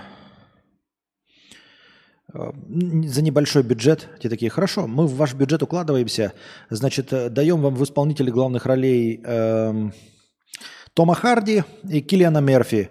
А сценарий пусть пишет Бен Аффлек. И ты такой, это невозможно просрать. Невозможно сделать криминальный фильм хуевым, если у тебя Бен Аффлек э, сценарист и, и Том Харди э, с Киллианом Мерфи в главных ролях. И ты после этого просираешь. Вот вы можете просрать такой потенциал? А они смогли. Так. Мистер Мистер пишет, согласен, только эту сцену помню. Да. Потанцевал просран. Просто пиздец. Еще так хуево снят. Я не понимаю, кто там за... Ну ладно, вернемся. Про цветокор ты обратил внимание, что настолько неярко снять молодежную комедию про секс? Там в синопсисе, это же, блядь, молодежная комедия про секс. Если ты не понял вдруг, да, ну там не обратил внимания. Это же, блядь, молодежная комедия про секс, про соблазнение подростка. Ну, не подростка, а имеется в виду 19-летнего хуйка.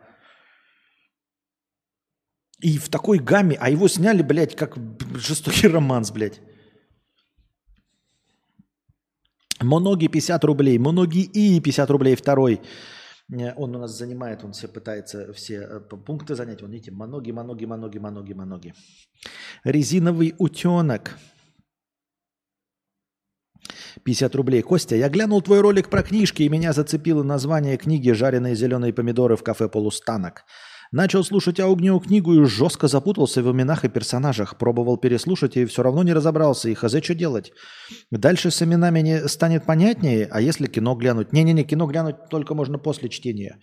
А, Слушай, не было никакой проблемы с именами. Если у тебя проблемы с именами в, в жареных помидорах, не представляю, как ты сможешь прочитать э, «Сто лет одиночества», где все, блядь, Аурелиана Буэндиа, и больше там никого, кроме Аурелиана Буэндиа, нет. И все Буэндиа. Так вот, нет, должно быть полегче. Попытайся разобраться. Там, видимо, разные пласты. Там не столько много персонажей. Там две главные женщины, у них какие-то мужья есть, э, ну, какое-то время. У них есть потом эти э, дети приемные, их немного персонажей. Я не знаю, почему ты не можешь разобраться с именами. Что-то не должно быть так, должно быть полегче, должно быть легко. Это простая книга, она такая же, как «Убить пересмешника». Это, это популярная литература. Там нет ничего такого.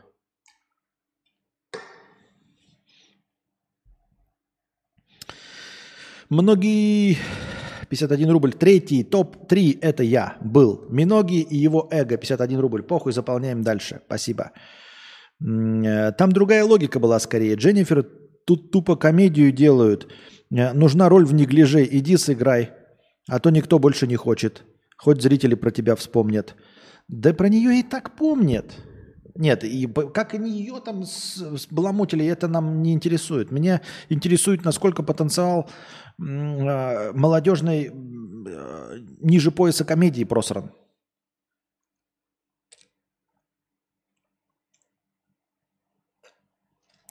Там даже видны места, в которых пытались шутить, которые должны были быть смешными, ну или хотя бы забавными но таковыми в итоге не оказались. Маноги его ЧСВ 100 рублей. Не забываем про лайки. Спасибо. Ибрагим, на настроение.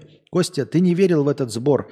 Не зря просил делать этот баннер на Сербию и на Карпотки. Надеюсь, после освоения в Сербии будет Карпотка.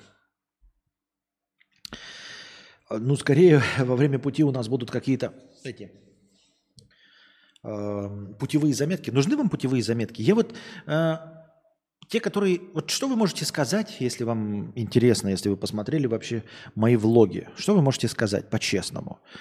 А, пусть и те, кто слушают в записи, тоже в комментариях потом напишут по-честному, что они думают про влоги. А, потому что какого-то, знаете, внутреннего морального удовлетворения я от них не получил. Они мне не представляются художественными и какими-то содержательными. Uh, у меня такое ощущение, вот сейчас уже по прошествии времени, что я пытался сделать что-то в формате влогов, uh, в чужом формате, который мне не близок. И именно поэтому у меня нет тяги продолжать это делать. Я не могу понять, в чем мой формат, если вот путевые заметки я делаю, в каком виде должен быть мой формат. Но в том формате, который я уже делал, сейчас, как я уже сказал, проанализировав по прошествии времени, мне не нравится. Должно быть что-то другое. А что? Оно может быть совершенно другое. То есть, например, знаете, четыре нарезки в разных э, картинках. Ну, типа, вот я сижу в аэропорту и пять минут просто в аэропорту без смены картинки рассказываю о своих переживаниях. А не иду с камерой, не трясусь, ничего. А потом там сижу еще где-то еще. То есть четыре куска, например, такое. Или вообще просто рассказываю долго там, в виде стрима.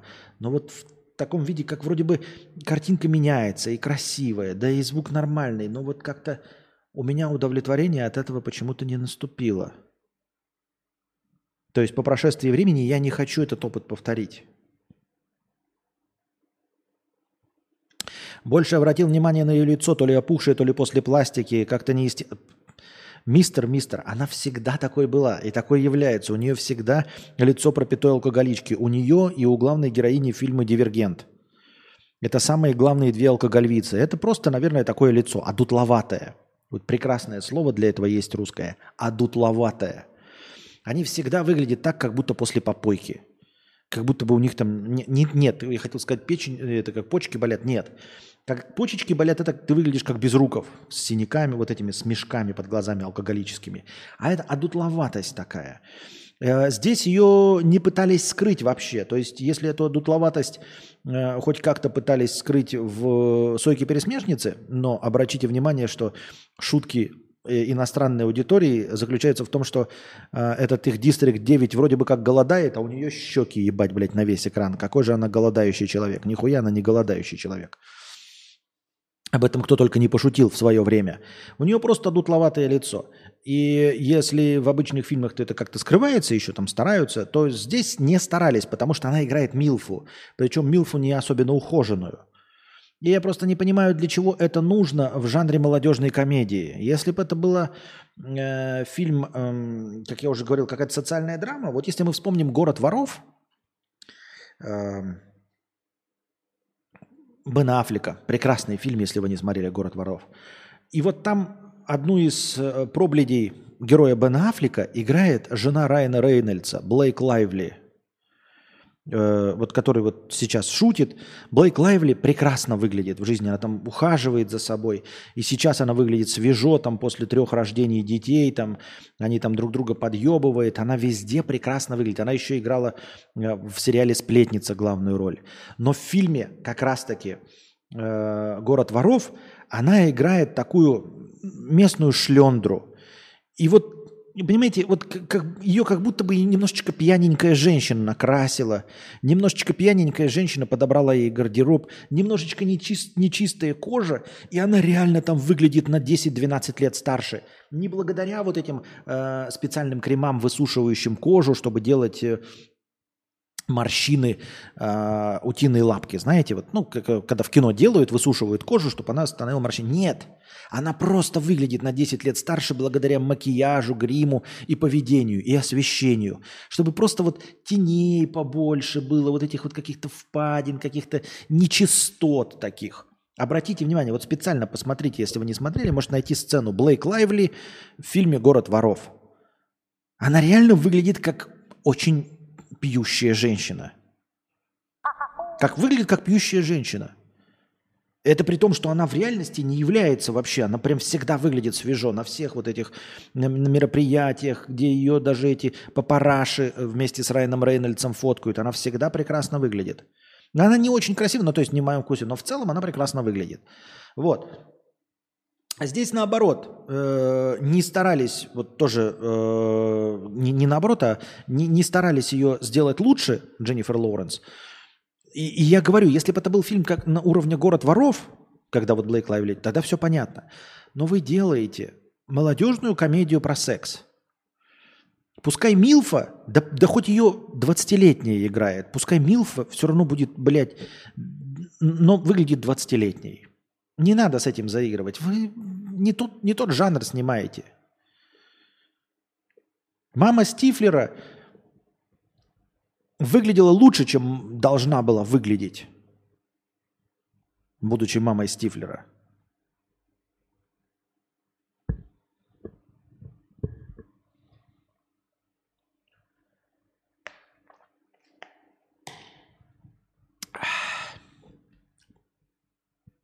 Больше жратвы во влогах. Больше обратил внимание на летак, это было. Не люблю влоги, но интересные заметки и рассказы в целом о стране и твоей жизни. А влог как-то не очень. Что-то типа вырезок со стримов и рассказ. Кайф. Дженнифер Лоуренс красивая. Влогом не помешала бы динамичность, монтаж, музыка. У тебя хорошо получилось бы писать выразительный текст, но к нему нужны съемки красивых и интересных мест. Так она же была в Дивергенте. Не, нет, не она была в Дивергенте. Дрю, 3500 рублей с покрытием комиссии. Спасибо большое, Дрю. Еще немного поаннигилируем. Спасибо огромное. О, и Дмитрий Александрович, 55 рублей с покрытием комиссии. Спасибо большое за 55 рублей с покрытием комиссии. Давай, давай, уебывай уже в холод, мороз и слякоть. Или нет? Осталось совсем ничего. Последний плевок и полетели. У меня тут секс с проектом. Подкиньте дровишек. Артем 500 рублей. Константин, а ты долго выбираешь, какой фильм посмотреть? А, я к чему? Моя девушка, прежде чем посмотреть фильм, который идет полтора часа, два часа смотрит на него обзоры и читает рецензии. Это вообще нормально? Это нормально, Артем. Я не знаю, насколько ты игрок, но мне нравится вот такой мемас, э, знаешь, это... Э, я его часто встречаю в том или ином виде, когда ты приходишь с работы, запускаешь Steam, и два с половиной часа смотришь на список игр, которые у тебя есть в Стиме. И так и не запускаешь ни одну. Или ты садишься на диван, включаешь PlayStation и смотришь на список игр. Ага, этот, это, ага, это. И 40 минут выбираешь только игру, в которую ты хотел поиграть 10 минут. А, но это норма или не норма, я не знаю, это обычное дело. Так бывает. У меня, кстати, бэклог фильмов, я вот что-то стал вести фильмы, которые я хочу посмотреть. У меня он что-то, блядь, растет в разы быстрее, чем э, э, backlog киношек. Вот так ски, на, накидаю. У меня огромный список фильмов, которые надо посмотреть. Которые я не видел или видел давно и хочу обсвежить память. Значит, э, «Элегия Хилбилли», «Кокаиновый медведь», «Отзвуки прошлого», «Ла Ла Ленд», «Крепкий харт» с Кевином Хартом, это типа игра слов, там «Die Hart», э, «Проститутки», он же «Суки», но его можно удалить, наверное, навряд ли это хуйню стоит смотреть. «Операция Фортуна», «Треугольник печали», «Супер 8» пересмотреть, Внутри 2023 года, не знаю, что это. Бамблби, э, это про трансформеров, я его пропустил. Гипнотик, Кролик Джо-Джо, в долине насилия 2016 это, по-моему, какой-то вестерн, не очень сильный, но можно. А, подумываю со всем этим покончить. Воскрешение Каина, искусственный разум. Бивис и Батхет, последняя интерпретация длинная. А, бойлерная, да с Беном Аффлеком. Французский связной, неоновый демон, король э, с шалами в главной роли. Большая афера, романтическая комедия. Операция Фортуна. Операция Фортуна у меня два раза, что ли? В натуре, блядь, операция Фортуна два раза. Нихуя лошара. Сикарио 2. Я первую часть смотрел, вторую так и не посмотрел. Э, французский связной неоновый демон, король, э, большая афера, большие неприятности, любовь с привилегиями, предместье, постановка, сериал, покаяние 84 года, пираты 20 века, ловушка для кошек, творение Господне и Сикарио 2.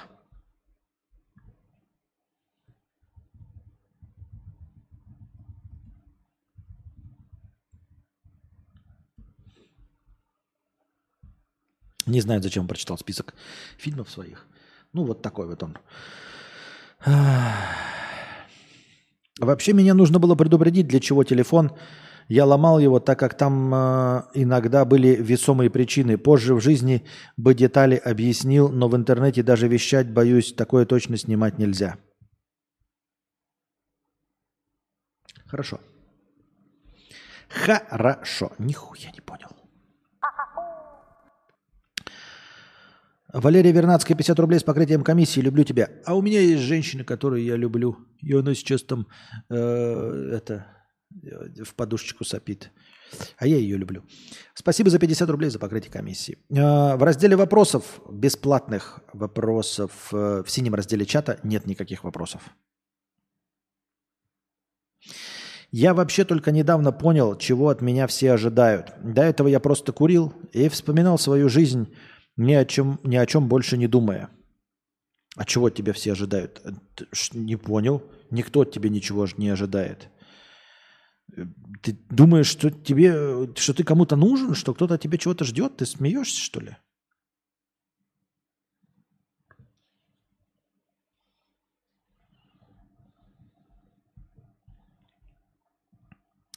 Никто от тебя ничего не ждет. У жителя Подмосковья по фамилии Пирожок украли из дома женские трусы на 500 тысяч рублей.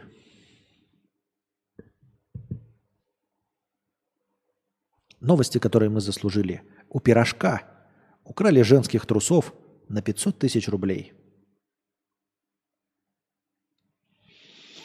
По информации ШОТ, Вор разбил окно частного дома, в котором 28-летний владелец хранил белье на продажу. Преступник прихватил с собой столько трусов, сколько смог унести. Полицейские по горячим следам задержали домушника. Им оказался 44-летний Фаик Гулиев.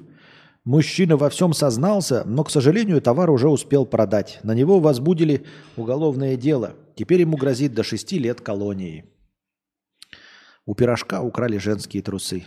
Очень жаль пирожка и его женские трусы.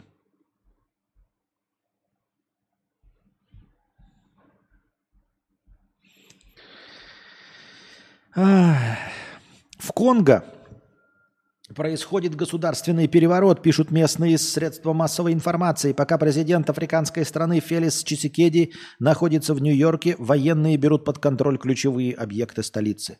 А вот недавно, недавно же в стране под названием Найгер или Найджер был государственный переворот, а теперь в Конго. Жители Конго недовольны. Зрители э, Найджера тоже.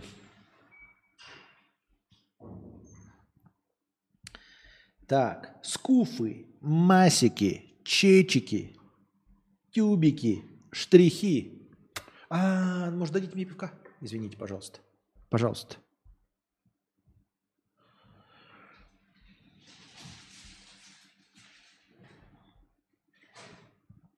Разбираемся а, в терминологии, судя по всему, да? Тиньков журнал. Спасибо большое.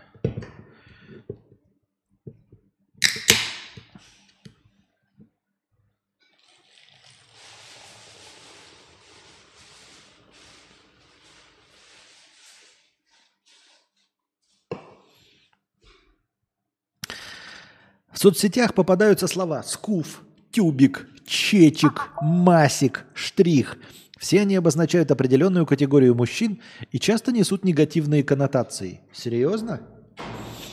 Термины зародились в разное время и в разных местах Рунета, но теперь активно используются в интернет-сленге повсюду. 200 рублей, Ксения, 250 рублей. 250 рублей, извиняюсь. Пришла с работы, завтра выходной, посидим еще немного на хорошее настроение. Нам спасибо большое за хорошее настроение. А почему это у вас выходной завтра? Просто, просто у вас такой график или что? Эм...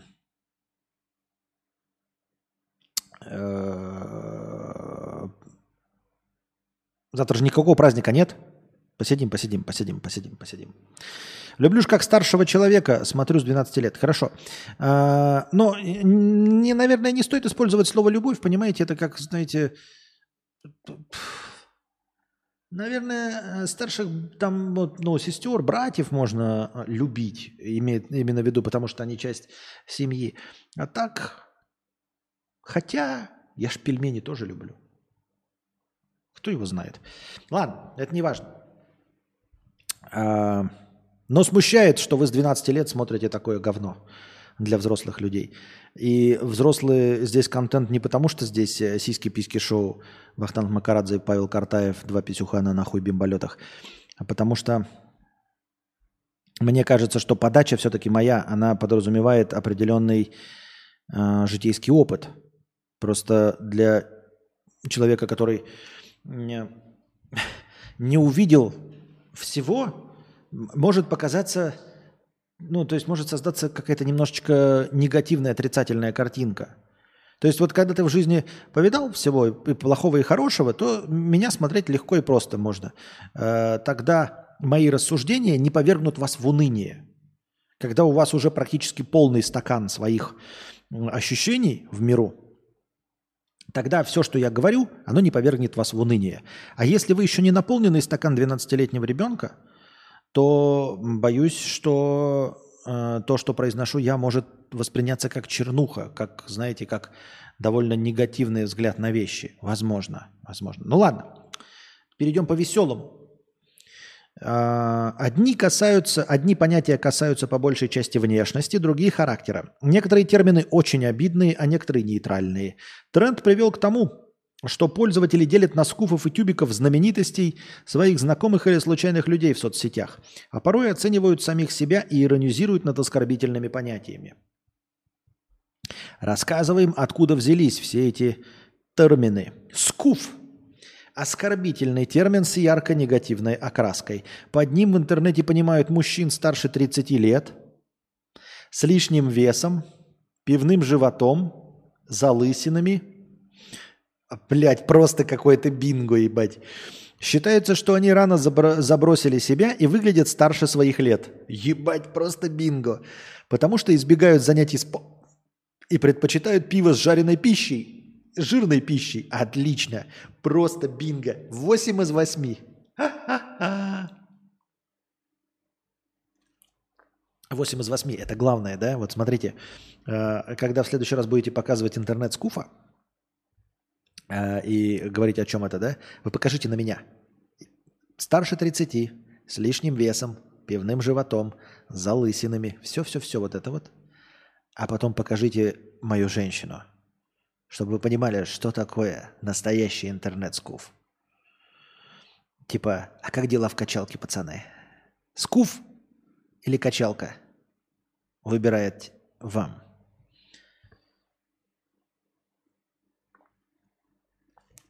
Обычно скуфы заняты на низкооплачиваемой работе, женаты, имеют детей. Среди стандартных увлечений – охота, рыбалка, просмотр телевизора, видеоигры. Некоторые приписывают скуфам консервативные взгляды, осуждение молодежи и критику новых трендов. Считается, что они всем недовольны и ворчливы. Откуда взялся мем? Слово «скуф» происходит от фамилии Алексея Скуфьина, нихуя себя, я и не знал, он был модератором доски о политике на имиджборде Двач. русскоязычном анонимном форуме. В 2018 году он поссорился с другим пользователем. Конфликт дошел до такой степени, что Скуфин записал видеообращение к своему оппоненту и выложил его на YouTube. Нихуя себе, тут, оказывается, есть видос. Ну зачем же он так невыгодно, блядь? Зачем же он так невыгодно? Там прям видео очень невыгодное. Ну ладно. Ролик набрал широкую популярность на Дваче, поскольку Скуфин... Тут скорее бы, я бы назвал его человека не Скуфом, а Двачером. Он выглядит как настоящий Двачер э, как я себе представляю Двачеров. Ролик набрал широкую популярность, поскольку Скуфин особо не скрывался, комментаторы быстро установили его личность. На имиджборде уже более было несколько случаев деанонимизации и травли людей. Вскоре опубликовали его личные данные, адрес и фотографии его семьи. Скуфин подвергся травле и пропал из интернета. Он не выкладывал ролики на свой YouTube-канал и не писал на 2Ч. Предположительно, на имиджборде его заблокировали. Пользователи 2Ч сократили фамилию модератора до Скуфа, а слово сделали нарицательным для людей, которые похожи на Скуфина внешне или разделяют его взгляды. Термин долго оставался локальным, активно его стали использовать в 2021 году. Э, э, в тредах пользователи обсуждали, почему люди после 25 лет превращаются в скуфов и как это можно остановить. Как используют мем? Со временем термин вышел за пределы форума и попал в соцсети. Больше его не связывают с Алексеем. Многим понравилось название, его поместили в один ряд с другими мемными словами «зумер», «бумер», «поридж» и другие – Появились производные от слова «скуф», а скуфение или скуфизация – процесс превращения человека в скуфа. Скуфыня – женщина-скуф. Соскуфиться – превратиться в скуфа. Скуфанавт, скуфидон, скуфец – то же, что и скуф. Пользователи начали искать скуфов среди знаменитостей – Туда записали актера Коула Спроуса, блогера Хованского, стримера Мэдисона. Постепенно скуфами стали считать и неочевидных персонажей, например, рэпера Фараона, которому еще даже нет 30. На фоне волны популярности оскорбительного термина некоторых пользователей возмутило, что он применяется только в отношении мужчин. К лету мем стал постироничным, пользователи перестали высмеивать тех, кто соответствует характеристикам термина. Многие стали в шутку называть себя скуфами или вставать на их защиту. На фоне популярности мема какой-то блогер нашел этого Алексея и взял у него интервью. В комментариях многие отметили, что главный скуф оказался не скуфом, вероятно, потому что сбросил вес и отказался от политических споров на 2 А кто такие Масик, Тюбик, Штрих и Чечик? Слова, ставшие частью интернет-сленга, означают разные типы парней. Масик Самая позитивная характеристика – заботливый, уважительный, ухаживает, дарит подарки, поддерживает феминизм, следит за бытом, не манипулирует. А звучит Масик как будто как-то, блядь, педрильно. Чечик – максимально нейтральный парень, либо неинтересный, либо просто незнакомый, сокращение от слова «человек». Тюбик – отрицательная характеристика. На первый взгляд привлекательный, интересный парень – который оказывается манипулятором, использует эмоциональные качели и пренебрегает девушкой. С таким нельзя построить здоровые отношения. Не знаю, мне по слову тюбик я никогда не читал определение, вообще не это казалось. Мне казалось, что тюбик это какой-то вот молодой, инфантильный, такой, возможно, долговязый, возможно, худой, но по большей части просто молодой, инфантильный, э, такой немножечко ноющий. Вот это тюбик, мне казалось.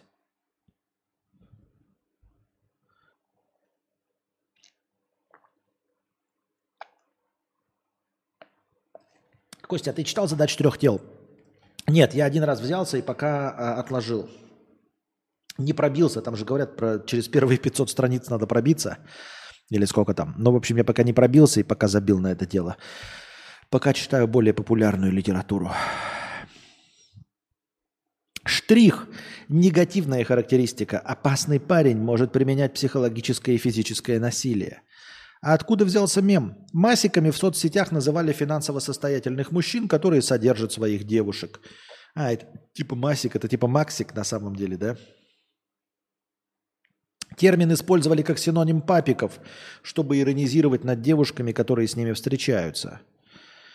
Изначально так называли худощавых парней с длинными волосами, которые равнодушны к спорту и не могут за себя постоять. Это тюбик. Как я и говорил, да. Худощавые парни с длинными волосами, которые равнодушны к спорту, не могут за себя постоять. Вскоре термин расширился, и тюбиками стали называть любых парней, с которыми складываются проблемные отношения. А, Чечик. Э, в феврале 23-го пользовательница Твиттера опубликовала пост, в котором рассказала о Чечике, который позвал ее в столовую офисе Google. Судя по твиту, Чечик, по мнению девушки, явно превосходит Тюбика. Понятно.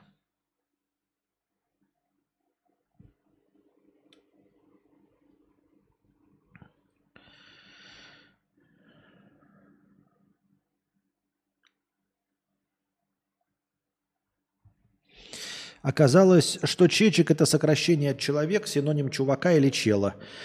А, под ним понимают простого парня или незнакомого молодого человека. Во время обсуждения типажей мужчин появился еще один термин «штрих». Это потенциально опасные мужчины. Они часто имеют вредные привычки, занимаются криминалом, могут быть агрессивными или контролирующими в отношениях. Слово пришло из блатного жаргона 90-х. Как используют мем? В соцсетях попытались понять, чем отличаются четыре типа и стали классифицировать. Так, например, Фрода и Гарри называли масиками. Фрода и Гарри. А Рона Уизли и Сэма тюбиками. Понятно. Очень интересно. Наверное. Ох ты, ёптать. Так. Ну, понятно. Чечик, тюбик, штрих, масик. Д'Артаньян, штрих, классический, да? Понятно. А, Саша Белый, штрих. Пчела, масик. Космос, тюбик. И последний, я забыл, как его чечек. Ну, такое спорное, конечно. Мне кажется, что они все штрихи. Ебаные, блядь. Я думаю. Бонус шпаргалка. Так. Разобрались, я думаю. Песен паузы. А Валдис, а Валдис это только наш внутренний мем. Никто не в курсе ни о каком Валдисе. Может быть, когда-нибудь, когда я стану великаном –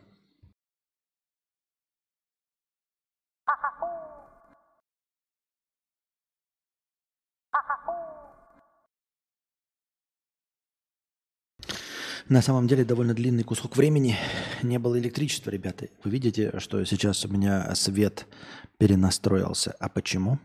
А все потому, что отвалилось электричество. Электричество отвалилось э, на секунду, но, как я уже вам говорил, отваливается весь интернет полностью. И мобильный, и проводной, все-все-все-все-все отваливается. И осветитель, он тоже отвалился и включился, и э, ну, показывал максимальную свою яркость. Мне нужно было перенастроить. Вот. А, такие дела. Такие дела. Надеюсь, я вернулся. Так. Что-то показывает, что связи нет. Не знаю, идет трансляция или нет.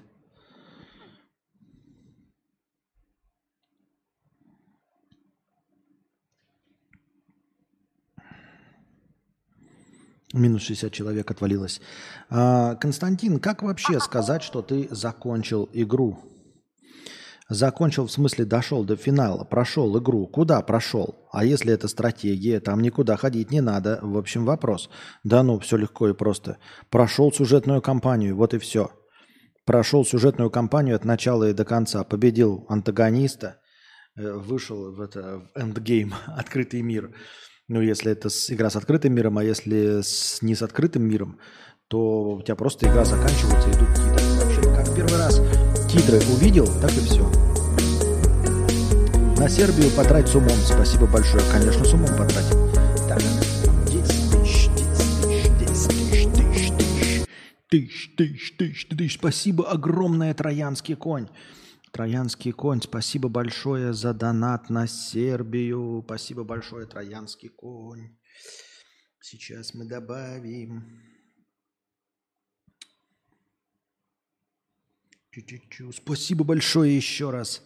Огромное всем спасибо за поддержку нашего путешествия в Сербию. 96,89, ладно, добавлю в качестве как 100. Как 100 э, евро. Спасибо большое. А за донат на Сербию э, э, Троянский конь. Спасибо всем огромное за поддержку нашего, э, нашей релокации, да? Идет трансляция, спасибо. Так вот, игра заканчивается, когда начинаются титры, когда ты заканчиваешь сюжетное прохождение, вот и все, сюжетную ветку. Если это стратегия, где нет сюжета, да где? Да, блин, даже во всяких этих э, Король меча и магии там все равно есть конец. Везде есть конец, кроме современных игр с открытым миром. Сюжетный конец. У тебя заканчиваются просто карты, а дальше идет уже процедурная генерация. Костик, а какие перспективы интернета во Вьетнаме? Никаких.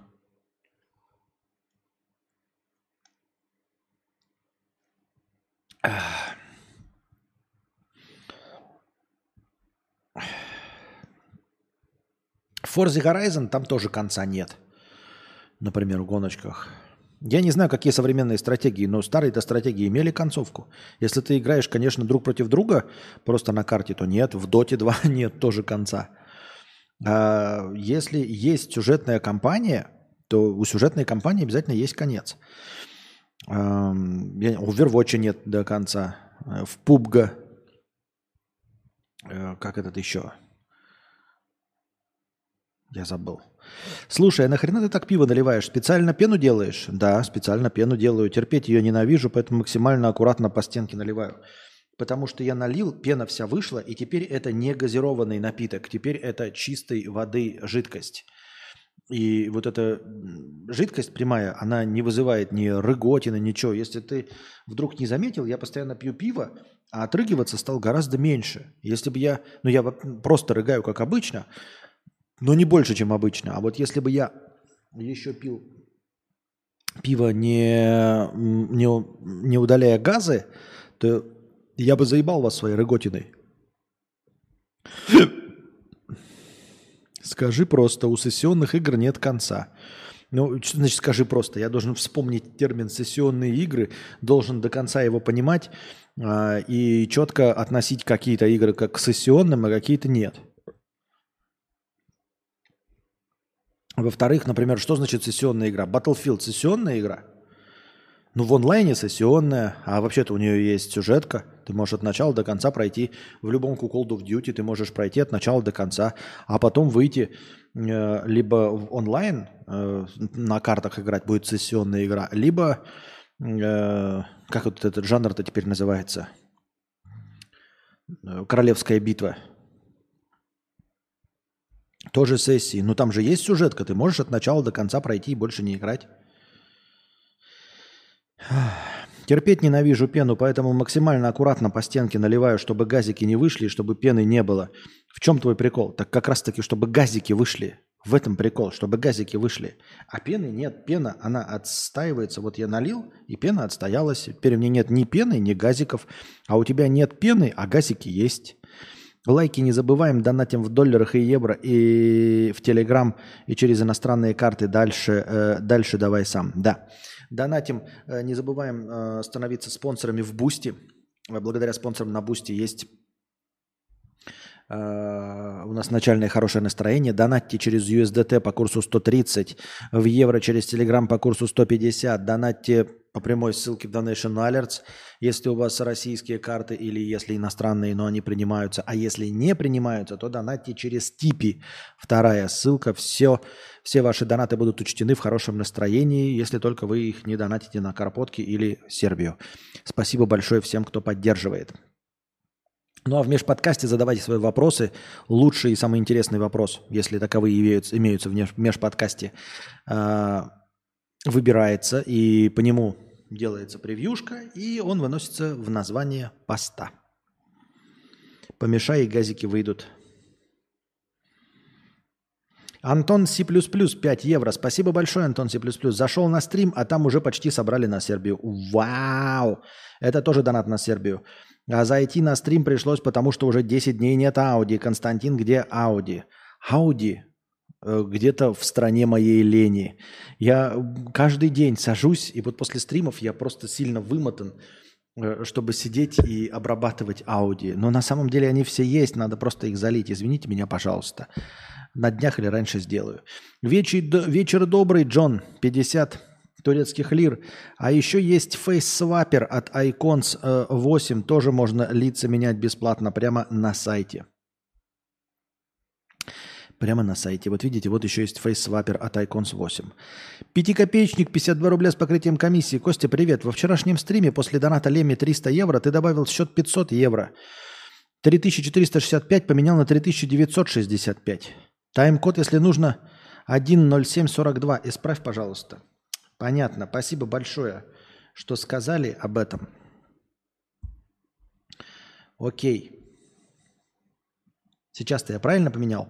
Спасибо большое. Два человека написали, что я вчера обосрался и вместо 300 евро добавил 500 евро. Спасибо большое. Тем не менее, все равно Леми у нас самый топовый топ-донатор, и все равно он самую большую сумму э, нахуячил за последнюю неделю. Так что спасибо ему огромное от всего от чистого сердца. Да, мы просто чуть-чуть подальше оказались к конечной сумме, чуть-чуть подальше, но это не значит, что мы далеко от нее отдалились, и это все равно означает, что осталось еще совсем чуть-чуть. Благодаря вам, ребята, мы совершим этот шабимуль-мажор.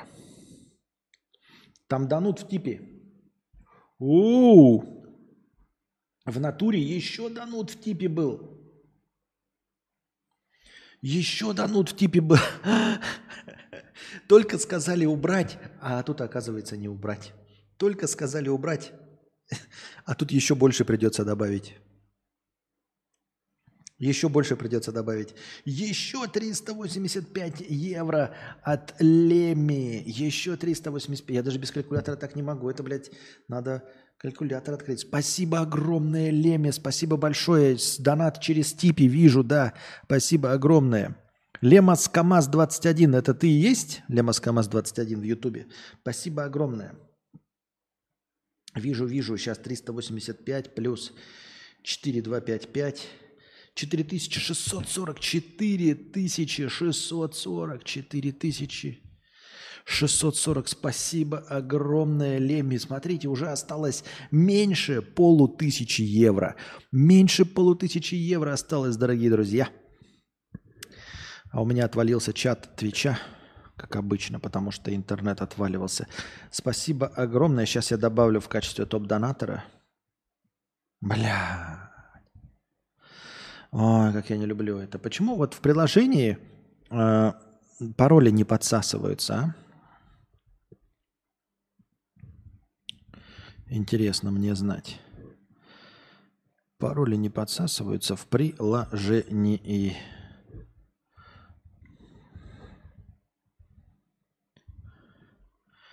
Так. If I could save time in a battle. Ну-ка. Не пойму нихуя. Не пойму нихуя, нихуя, хуяшеньки. Блять, вообще не подсоединяется. Я не понимаю, блядь, почему не работает. Ну что, что, что, что нужно сделать, чтобы ты подсоединился? Костя, собирай чемоданы. Да. Уже почти придется собирать чемоданы. Я не понимаю, почему. Ой, блядь.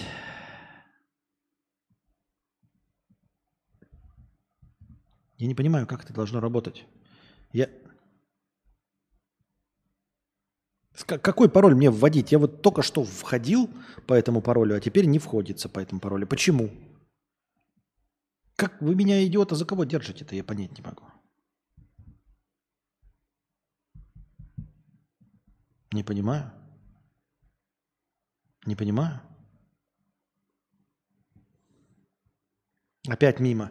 Александр, а что ты, почему мимо? Что, что мимо? Что, почему мимо? Так, Так. 9737. Так, в список топ-донаторов у нас опять врывается на этой неделе Лемми. Естественно. И занимает первую строчку. 39 737. Так. Тыдыщ.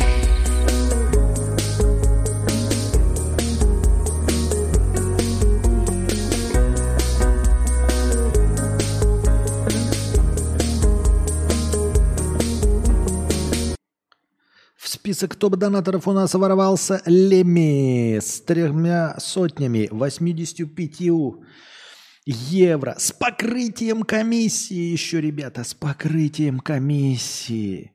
39 737 рублей в рублевом эквиваленте с покрытием комиссии. Спасибо большое. 4600 поменял на 4255. Нужно было 200 убрать. А я сколько убрал?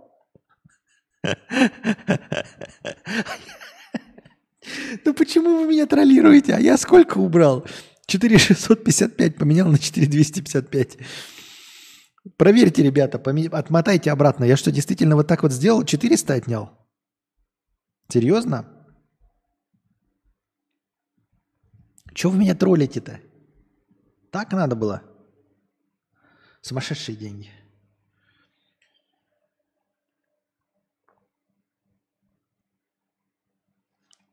Ну теперь-то правильно. Теперь-то правильно, дорогие господа, дамы и господа. Теперь правильно? Вот это денежные дни. Даже рад за Костю от чистого сердца. И я очень рад. Спасибо большое, огромное спасибо. Я не могу понять, почему теперь у меня приложение не входит. Ты ебаный, ты насрал. Что у меня теперь приложение не входит? Что происходит вообще с этим интернетом? Я не понимаю. Все вошло предложение, сразу вошло. Вообще даже авторизоваться не надо было. Какой-то бред, блин. Бред какой-то, бред, чистой воды бред. А, все правильно, да? Сюда, тут.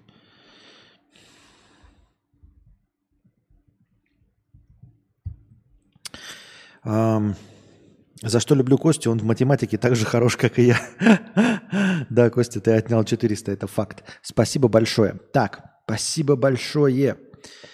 Троянский конь, спасибо за 10 тысяч. На втором месте у нас на этой неделе стоит пока что Троянский конь. Спасибо огромное. Ты за 10 тысяч на Сербию. Я округлил это до 100 евро. Вот, спасибо большое. Все равно мы, ребята, мы же понимаете, да, что то, что вот вы на Сербию донатите, оно как бы в счетчик не приходит, но мы все равно часть суммы, даже простые на настроение, на жизнь мы все равно откладываем в поездку потому что деньги на переезде лишними не будут. Поэтому э, я там, когда у нас сначала были там доллары, да, потом перевелись в евро, вы скажете, ну нихуя себе, эм, вы перевели, а откуда же взялись деньги? А деньги взялись оттуда, что мы все равно туда докладываем. Поэтому все равно сумма в евро у нас набирается. Понимаете? Поэтому не все так просто. Ну, то есть, точнее, не все так сложно, как вам кажется. Потому что мы сначала-то у меня было написано здесь доллары, и вы скажете, ну, есть же разница между долларах и евро. Она вроде бы незаметная на э, этапе 1-10 долларов, а дальше становится заметнее. Да, она становится заметнее, но мы все равно туда докладываем больше. И в том числе из настроения. Так что в этом плане все нормально, все хорошо. И продолжаем. Спасибо большое Лемме и Троянскому коню так.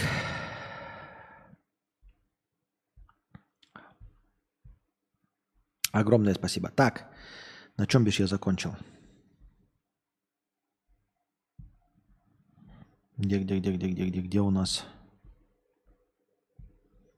Так, про скуфов мы прочитали все. Неплохая была статья, подытожила все. Понятно было, откуда взялось слово скуф. Россияне стали чаще разводиться – и ребята, к сожалению, не на деньги, а разводиться в браке. По данным Росстата, число расторжений брака растет уже третий год подряд. В прошлом году развелись 683 тысячи пар, а за 7 месяцев 2023 года рассчитали уже 400 тысяч разводов. Чаще всего россияне разводятся из-за бедности 33%, потому что не понимают друг друга 15%, из-за ревности и измен 14%, ну и остальные там другие причины. Э, мне кажется довольно странноватым, что все эти причины на самом деле э, это то, что можно преодолеть. Ну, то есть, смотрите, из-за бедности. Ну, разве вы не должны быть и, и в здоровье, ой, и в болезни, и в здравии, и, и в богатстве, и в бедности? Как можно из-за бедности развестись? И у меня сразу вопрос. А, разводится по чьей-то инициативе из-за бедности. И вот тот, кто разводится, да, ну, тот, кто был инициатором, он что, себе сразу находит богатую жену или богатого э, мужа? Такие, я разведусь, потому что мы бедны. Ну, это в том числе и по твоей вине. И что, и ты становишься от этого богаче? Мне просто интересно. Дальше. Не понимают друг друга. Ну, о понимании друг друга, наверное, надо было как-то подумать заранее. Из-за ревности и измен. Ну, ладно, измены, окей, там, и, и, этот, но хотя ревность это не вопрос. А, вы скажете, наверное, там зададитесь вопросом, а когда, чего ж тогда разводиться? Разводиться, потому что ну, отношения изжили себя, закончились. То есть потому что разлюбили. Вот почему. Не из-за бедности, не из-за ревности, не из-за непонимания. Мне кажется, по-честному, в идеальном мире Отношения должны были бы заканчиваться, потому что разлюбили друг друга. А так получается, ну мы как бы любим друг друга, но и на самом деле из-за бедности. Нет, надо же понимать, что э, с милым рай и в шалаше. То есть если вы развелись из-за бедности, то на самом деле не из-за бедности, а из-за того, что разлюбили друг друга. Потому что если бы это был Брэд Питт, и ты его любила бы, да, какого-нибудь там иностранного агента фараона и всего остального – то ты бы, блин, за ним бы и э, в рай, и в ад, и на край света, и в шалаше бы рай. Понимаете? А если ты уже больше не чувствуешь рай в шалаше, то это не потому, что вы бедны, а потому что ты разлюбил или разлюбила. Вот, не понимают друг друга. Когда вы вот, э, ну, я, не, я понимаю, что все равно, да, но типа любовь может все это перестилать, непонимание друг друга. А если вы вот непонимание вышло на первый план, значит, вы больше уже не видите в этом смысла понимать друг друга. Вы уже не видите смысла идти на компромисс. Значит, вы уже не настолько сильно любите, чтобы преодолеть какие-то свои зашоренные взгляды. Вы уже не готовы прогнуться, может быть, поменять свое мнение ради любви, потому что любовь, любовь она уже начинает проигрывать. Вот, поэтому по-честному, это так же, как вот в разговоре о том, о чем мы мечтаем. я говорю не о том, о чем мы мечтаем, а о чем угодно, а к чему мы стремимся. я говорю, что стремимся мы все к деньгам. И чтобы вы там не говорили, но на самом деле все ваши мечты сводятся к тому, чтобы потратить деньги. Домик на юге Франции – это деньги. Нет, понятное дело, что вы там, если вы хотите э, найти себе пару и рожать детей, то, скорее всего, деньги вам не помогут. Но они значительно улучшат ваши шансы. Тем не менее, да, все остальное, все, что касается не семейных отношений, все так или иначе на самом деле про деньги. Вот так же и здесь. Все на самом деле про любовь. Как только любовь уходит на второй план, так сразу начинается непонимание. Так сразу начинается... Так, я не понимаю, у меня опять в Твиче все молчат? Или Твич отвалился и больше не работает? За годами накаплю... Это годами накапливается бедный, заработать не можешь, не инициативный. Так вот, вот, я и говорю, это не годами накапливается, это просто больше игра, больше роль, больше любовь не играет первую скрипку. А в Сербии какой-то конкретный город выбрали? А в Сербии какой-то конкретный город выбрали. Повестки будут или уже были? Я сейчас забаню э, петушара. У меня и только идут одни повестки весь стрим. Костя просто, как и все люди, перестал складывать 2 плюс 2. А вот это остроумно. Не то чтобы смешно, но остроумно, как и все, я перестал складывать 2 плюс 2.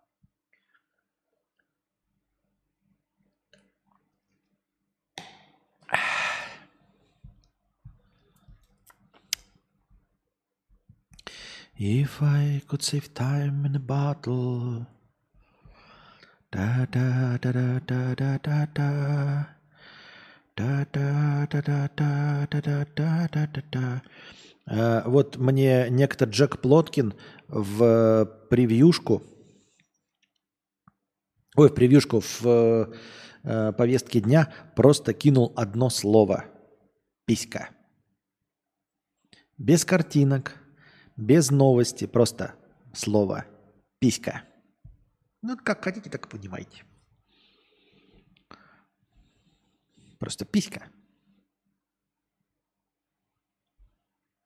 Это я понимаю содержательно. В Узбекистане заведующая детсадом перевозила 25 детей в малолитражке. Женщина заявила полицейским, что таким образом развозит воспитанников после занятий. Да, я видел этот видос, но я его открывать не стал. Ну, конечно, пожурить стоит, наверное, да, штрафовать. Это, конечно, очень опасно, ни в коем случае не поддерживаем. Но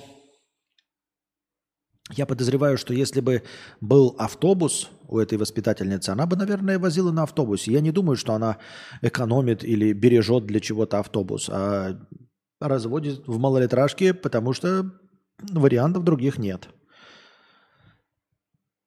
Мудрец погорел на математике. Так, последний рывок, дорогие друзья. У нас наступило время последнего рывка. Смотрим на количество прожатых вами лайков. 125. Итого 1250 хорошего настроения накидывается последним рывком, а мы продолжаем. Так, где? Правильно. Идем дальше. У каждого четвертого россиянина бывали приступы компульсивного шопинга, когда удовольствие приносит сам процесс покупки, а не обладание вещью, выяснили э, в высшей школе экономики. Около 10% граждан склонны к паническим закупкам на фоне тревожных новостей, а для 20% россиян характерны эпизоды импульсивных покупок, когда спонтанно приобретаются понравившиеся вещи. Я, честно говоря, с этим полностью не согласен. Вот когда пишут, у каждого четвертого россиянина бывали приступы компульсивного шопинга, то есть покупки, э, которые приносят удовольствие сам процесс покупки, а не обладание вещью, ну это в ложь. Это не у четверти, это у всех. Это было рано или поздно у всех. Это абсолютно лживая статистика.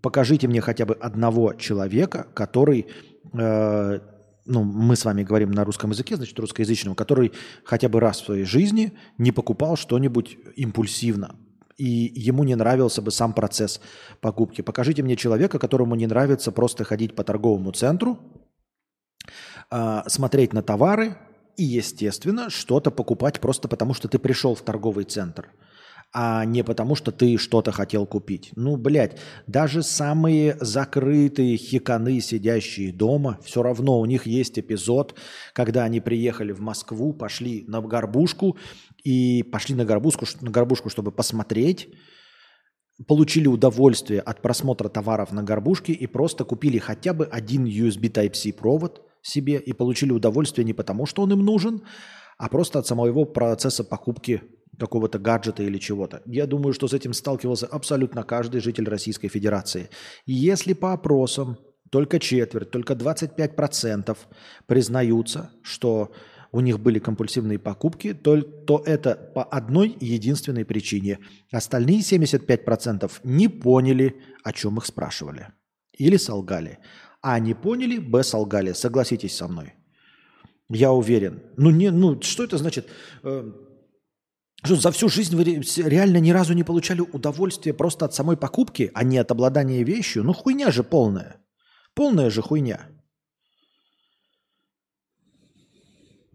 Смотря что называть импульсивностью. Если мне товар никак не нужен, смысл его покупать. Нет, имеется в виду, что ты от самого, э, от, от, от того, что ты пошел в магазин его купил. Скажем так, вот я обозначаю это так, чернейший. Ты пошел в магазин и купил что-то, только потому, что ты был в магазине. Он тебе, естественно, нужен. Естественно, ты покупаешь товар, ты, естественно, не купишь прокладки, а купишь шоколадку. Да? Хотя э, шоколадка тебе тоже не сильно нужна, но прокладки тебе совершенно никак не нужны. Но ты купишь шоколадку. Я тебе имею в виду, что ты пошел в магазин и купил шоколадку просто потому, что был в магазине. То есть получил удовольствие только от самого факта покупки, а не от того, что ты шел туда за шоколадкой, и она тебе сильно была нужна. Я думаю, что это было у всех абсолютно жителей земного шара, кто хотя бы раз был в магазине или за покупками. Поэтому говорить, что только четверть, ну это просто пиздеж. Они пиздят, либо все остальные просто не понимают, о чем их спрашивали. Было такое, покупать ради процесса было сродни выпить пивка в жаркий день. Завтра будут еще донаты. Спасибо большое, Лимас. У меня просто лимит на карточку стоит. Так бы сразу вся сумма. Нифига себе. Спасибо большое, Лимас КамАЗ. Спасибо большое, Лимас КамАЗ. И сразу же у нас, да? У нас, как у иностранного агента Дудя, у нас спрашивают, сколько зарабатываешь, а у нас по донатам сразу возникает наоборот вопрос. А где работаешь? А чем живешь, дорогой Леми? Чем живешь? Спасибо еще раз огромное, Лимас КамАЗ-21. За донаты ты очень поддерживаешь и просто продвинул, бустанул наше будущее тупешествие э, в Европу. Спасибо тебе огромное. Но нам все равно интересно, чем же ты зарабатываешь на жизнь? А, понял. Ну тогда да, регулярно бывает. Сейчас делаю ремонт на второй квартире. Сейчас понял, что кайфую от процесса выбора и покупки новых вещей на квартиру. Вспоминается фильм «Бойцовский клуб». Я не вижу в этом ничего плохого. Это «Бойцовский клуб» — это для 16-летних подростков. Вот в 96-м году, когда вы там, или в каком году вышел, да, когда я смотрел это, это было дико клево, блядь, тебе 16 лет. А, я врач-невролог. Врач? Круто. Круто. Блять, у меня сейчас не работают ставки. Круто, это прикольно. Ну, что-то, извините меня, не обижайтесь, все остальные крупные донаторы – ну, это круто. Это не играю в покер, да, это не криптоинвестор. Я не хочу принижать ваше достоинство, но человек, зарабатывающий деньги, э, хотя я людей не люблю, вы понимаете меня, да, но человек, зарабатывающий деньги, так, благодаря своим точно знаниям, понимаете, своему образованию, это это вызывает уважение. Вы не обижайтесь, другие там криптоинвесторы, игроки в покер, все остальные, не обижайтесь. Но когда человек зарабатывает большие деньги, и именно своими знаниями, своим образованием, это круто. Это круто. Это прикольно. Так вот, только сегодня написал Хавану, э, что Костя осталось 900 долларов до поездки в Сербию. Хаван сказал, что до 5К Костя будет собирать до весны. Понятно. Не надо каркать. А, дело не в том, что убирать, чтобы не, чтобы не было, не возникло никаких форс-мажоров, ребята. Чтобы главное, чтобы не возникло никаких форс-мажоров. И чтобы мы могли поехать, понимаете, физически, технически. Вот. Это самое главное. Так вот, на чем я остановился, на чем мы говорили?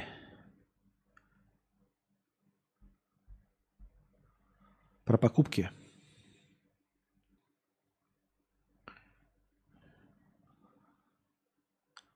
Что-то я про пропустил, да? Про что я говорил? Ну, про покупки, понятное дело, мы а, про импульсивные. Потерял мысль. Ладно, перейдем к следующей тогда. В общем, я, наверное, все сказал, что мог.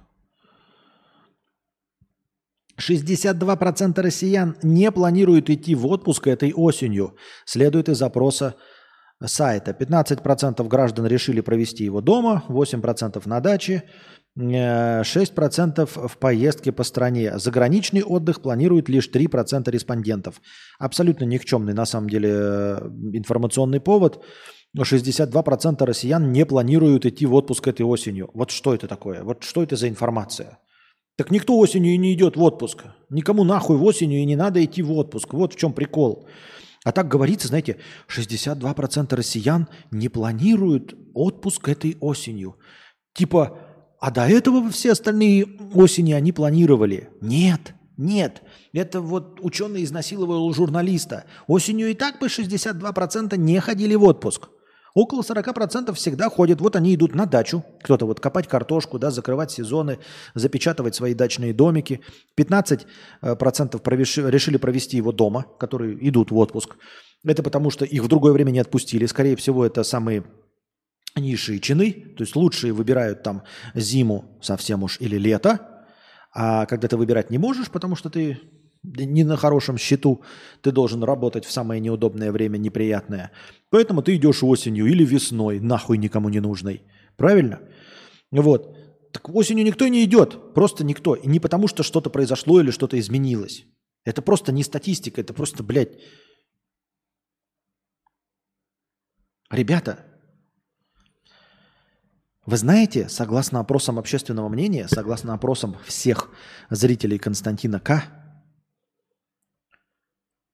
98% зрителей Константина К. не возьмут с собой зонтик 6 июня. Звучит так, как будто в другое 6 июня они брали с собой зонтики. Нет, они не возьмут, потому что не будет дождя, блядь. 98% не возьмут зонтик, потому что не будет дождя, а 2% берут зонтик, потому что отнесут его в ремонт. Новости из серии «В этом году в Сахаре снова не выпадет снег». Да-да-да-да-да. Как и запланировано.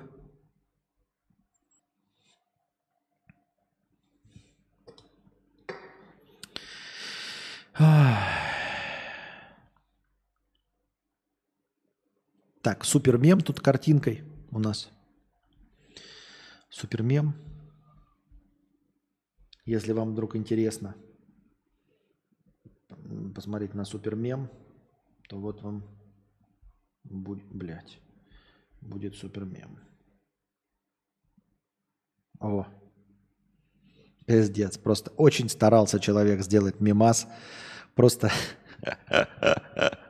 стикер въебал, даже не обрезал. Ты въебал. Даже не обрезал мои голые жирные телеса, чтобы одна голова торчала там. Можно было обрезать по размеру кабины. Не по размеру моей кабины, а по размеру кабины трактора. Поросенок Петр. Нет, человек вообще что-то, блядь, не сильно старался. Как-то оскорбительно э, не хотел сказать дешевый, не дешевый, а как правильно это выразиться? Оскорбительно малозатратный, малотрудозатратный мем –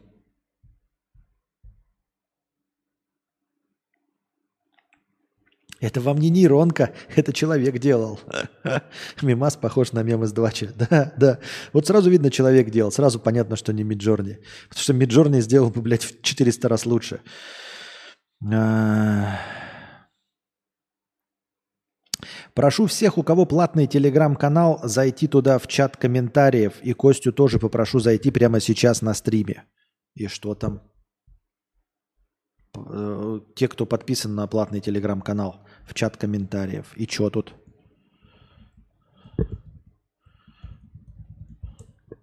Это какая-то статистика проводится? Но я написал. По тайм-коду потом увидишь.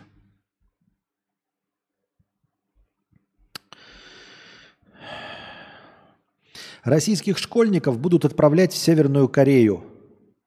Российские школьники такие. А можно не надо? Можно спасибо нет? А может лучше на Колыму? А? Может быть... А, э, э, а, а, а можно нас в Магадан, пожалуйста? Еду в Магадан. Ту-ду-ту-ду-ту-ту. Ту-ду-ту-ду-ту-ту. В Северную Корею, ребят. Впереди насыщенная программа визита Ким Чен Ына. Обязательно обсудим широкий спектр вопросов, в частности, перспективы дружеских обменов школьными группами для оздоровительного отдыха, заявил губернатор Приморского края. Ой. Губернатор Приморского края. У тебя в Приморском крае все хорошо. Зачем в Северную Корею? Что там такого? Чем, ну, какую оздоровительную программу могут получить в Северной Корее? Извините меня. Что там, какие-то грязи, что ли, или что? Допросись, пожалуйста, пусть, пусть твоих учеников из Приморского края, если хотите, на теплое море, хотя сам по себе приморский, но пускай в Сочи, в Анапу, ну какие-то, как я уже сказал, санатории в грязях, грязевые я имею в виду. Еще в Северной Корее, я в Северной Корее ничего не слышал, чтобы там какие-то особенные оздоровительные программы были. В возрасте 61 год из жизни ушел Вячеслав Гришечки, Гришечкин, звезда сериала «Солдаты». Э, персонажу солдат принадлежала фраза «Интересно, девки пляшут по четыре штуки в ряд». Да, как вы понимаете, я знаю, кто это такой, потому что эту фразу тоже использовал. «Интересно, девки пляшут по четыре штуки в ряд». Был какой-то анекдот про школьников, и там школьники спрашивали, а, а живыми школу закончить можно? А что, скоро переезд в Сербию или достижение 5к в евро ни на что не влияет? Почему нет? Влияет. Как это не влияет? Ты что, мы набираем сумму и приступаем, в общем-то, к процессу переезда. Мы сами уже, говорю же, подустали. Мы хотим э, уже нового, мы хотим новых движений, новых открытий, новых фотографий. Я вот, кстати, готовлю фотографии, выкладываю их в эксклюзивном канале в телеге, выкладываю в бусте э, пленочные фотографии я не знаю, мне плевать, что они вам не нравятся. Я выкладываю. Мне они нравятся. Мне кажутся они хорошими, качественными. Мне кажутся они атмосферными, или, как сейчас принято говорить, э, на, на определенном вайбе. Мне нравятся мои фотографии. Я хочу с вами ими делиться. Может быть, даже ролики делать из фоток. Иску 50 рублей. Привет, мой любимый стример. Небольшой донатик в копилку. Застрял на стриме День независимости Вьетнама, потому что ушел после него читать Википедию. А что там было-то, я уже и забыл.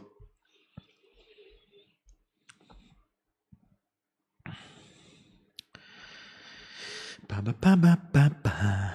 Ба-ба-ба-ба-ба. Перезапуск Доминус Пицца будет стоить Тимати... А, это мы читали. 400 миллионов рублей. Мы как раз это вчера и обсуждали. Инсайдеры пишут, что так выглядит тень от нового айфона за 200 тысяч рублей. Видел я этот мимас. Это, как обычно, это старые, на самом деле, бородатые шутки. Э, ну, в общем, на картинке изображена женщина, э, у которой на лице тень от члена. И это, дескать, тень от нового айфона. Это такая старая шутка, прям, я не знаю, бородатая. Как шутка про 3 сентября. Чат GPT смог поставить правильный диагноз четырехлетнему ребенку после того, как 17 врачей не смогли это сделать. Мама малыша из США, из США отчаялась и решила обратиться к искусственному интеллекту. Она написала в чат GPT основные симптомы болезни, сильные боли в спине, замедление, замедление роста и неспособность сидеть под, со скрещенными ногами. Чат-бот предположил, что у мальчика редкое неврологическое заболевание – синдром привязанного шнура.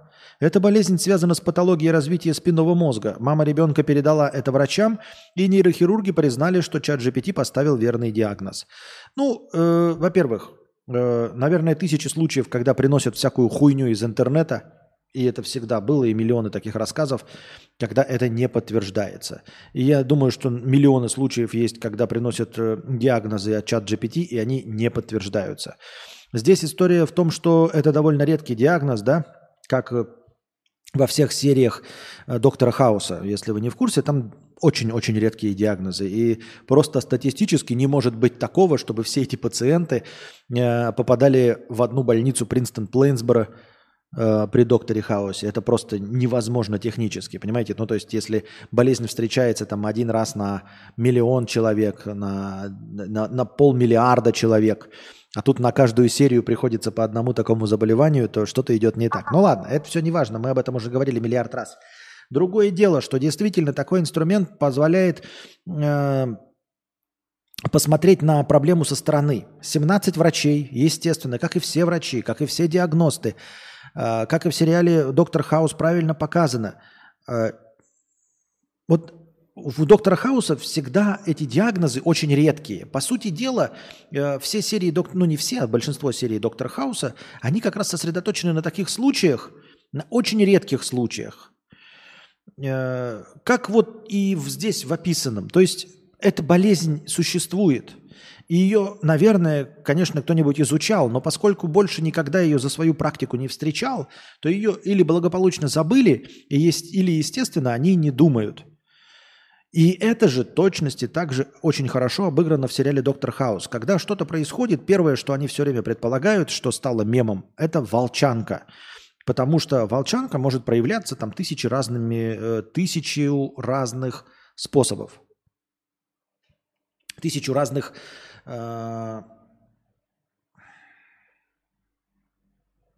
симптомов. Вот, вспомнил слово симптомы. И поэтому они все время предполагают сначала волчанку. И также работают абсолютно все диагносты и вся диагностика. И так работает бритва Оккама, или Оккама, как она правильно произносится.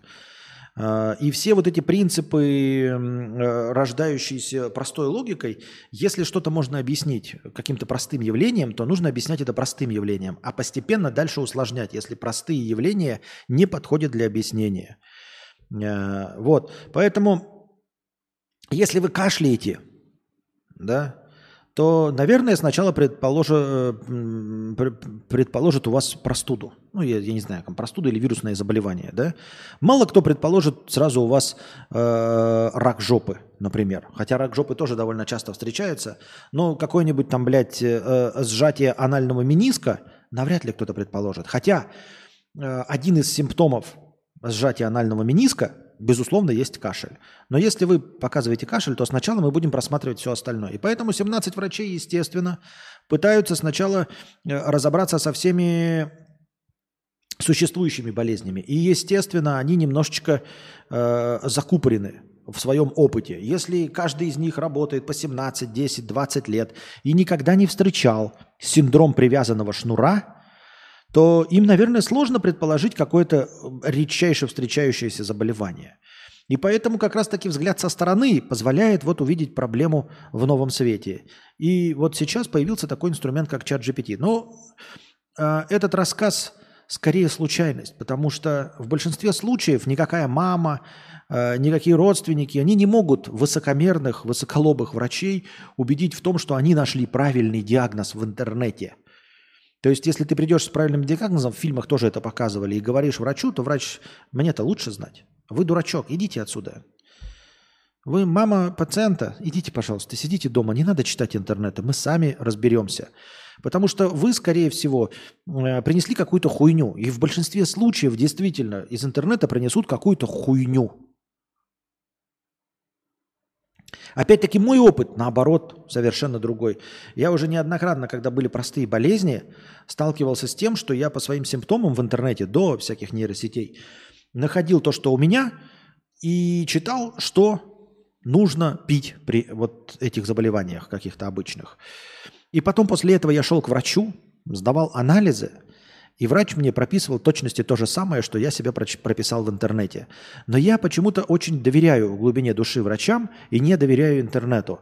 И я думаю, ну как это пить таблетки, химикаты по э, диагнозу из интернета? Это же глупость, нужно по-любому свериться. И вот у меня было два или три случая в моей жизни, когда я чем-то вот там болел, и я довольно скрупулезно искал, находил, и главное, что искал лечение. И главное, что во всех трех случаях лечение полностью совпадало, прописанное э, докторами. Это не значит, что вы должны так делать, это не значит, что я так буду дальше делать. То есть это все равно не внушает мне доверия в себя или в интернет. Ни в коем случае. Я знаю, насколько интернет пиздлявая хуйня. Поэтому это просто забавные случаи. Ни в коем случае не ориентируйтесь на себя. Ориентируйтесь на профессионалов, э, которые получили диплом. Пусть эта ответственность лежит на них, а не на вас потому что вы не профессионалы. Но тем не менее так получалось, что погуглив в интернете какие-то простые болячки, э, я приходил к тому же лечению, которое мне в дальнейшем прописывали профессиональные врачи. Но я уже сказал, что в действительности, если у вас какое-то серьезное и редкое заболевание, то в большинстве случаев, даже выяснив правильный диагноз, вы не сможете убедить в нем врачей. Более того, возможно, что вы не сможете убедить врачей даже проверить этот диагноз, потому что они лучше знают. Они не будут тратить время на это. Поэтому это, мне кажется, из ряда вон выходящий случай. Повезло мальчику, повезло маме, повезло им с чатом GPT. Сошлись в одной точке многие события. Иску 50 рублей с покрытием комиссии. Ты в нем занимательные факты из Википедии рассказывал. Было забавно, особенно в твоем исполнении. Но ты побудил самому тоже читать. Спасибо. Надеюсь, рубрика продолжится. Да, она даже сегодня была. Эта рубрика в самом начале стрима. Спасибо большое, дорогие друзья, что были с нами. Надеюсь, вам понравился сегодняшний подкаст. По записи он длится 3 часа 5 минут, но понятно, что с перерывами мы там поотнимаем. Будем надеяться, что 2,5 часа содержательного разговора у нас получилось. Надеюсь, вам понравилось, дорогие мои. Приходите завтра, приносите все ваши добровольные пожертвования, задавайте вопросы в чате, приносите прямо донаты на стрим, участвуйте в, в, в списке топ-донаторов. А пока держитесь там. Надеюсь, у меня наберутся сегодня силы, чтобы э, залить аудиоверсию. А пока, пока.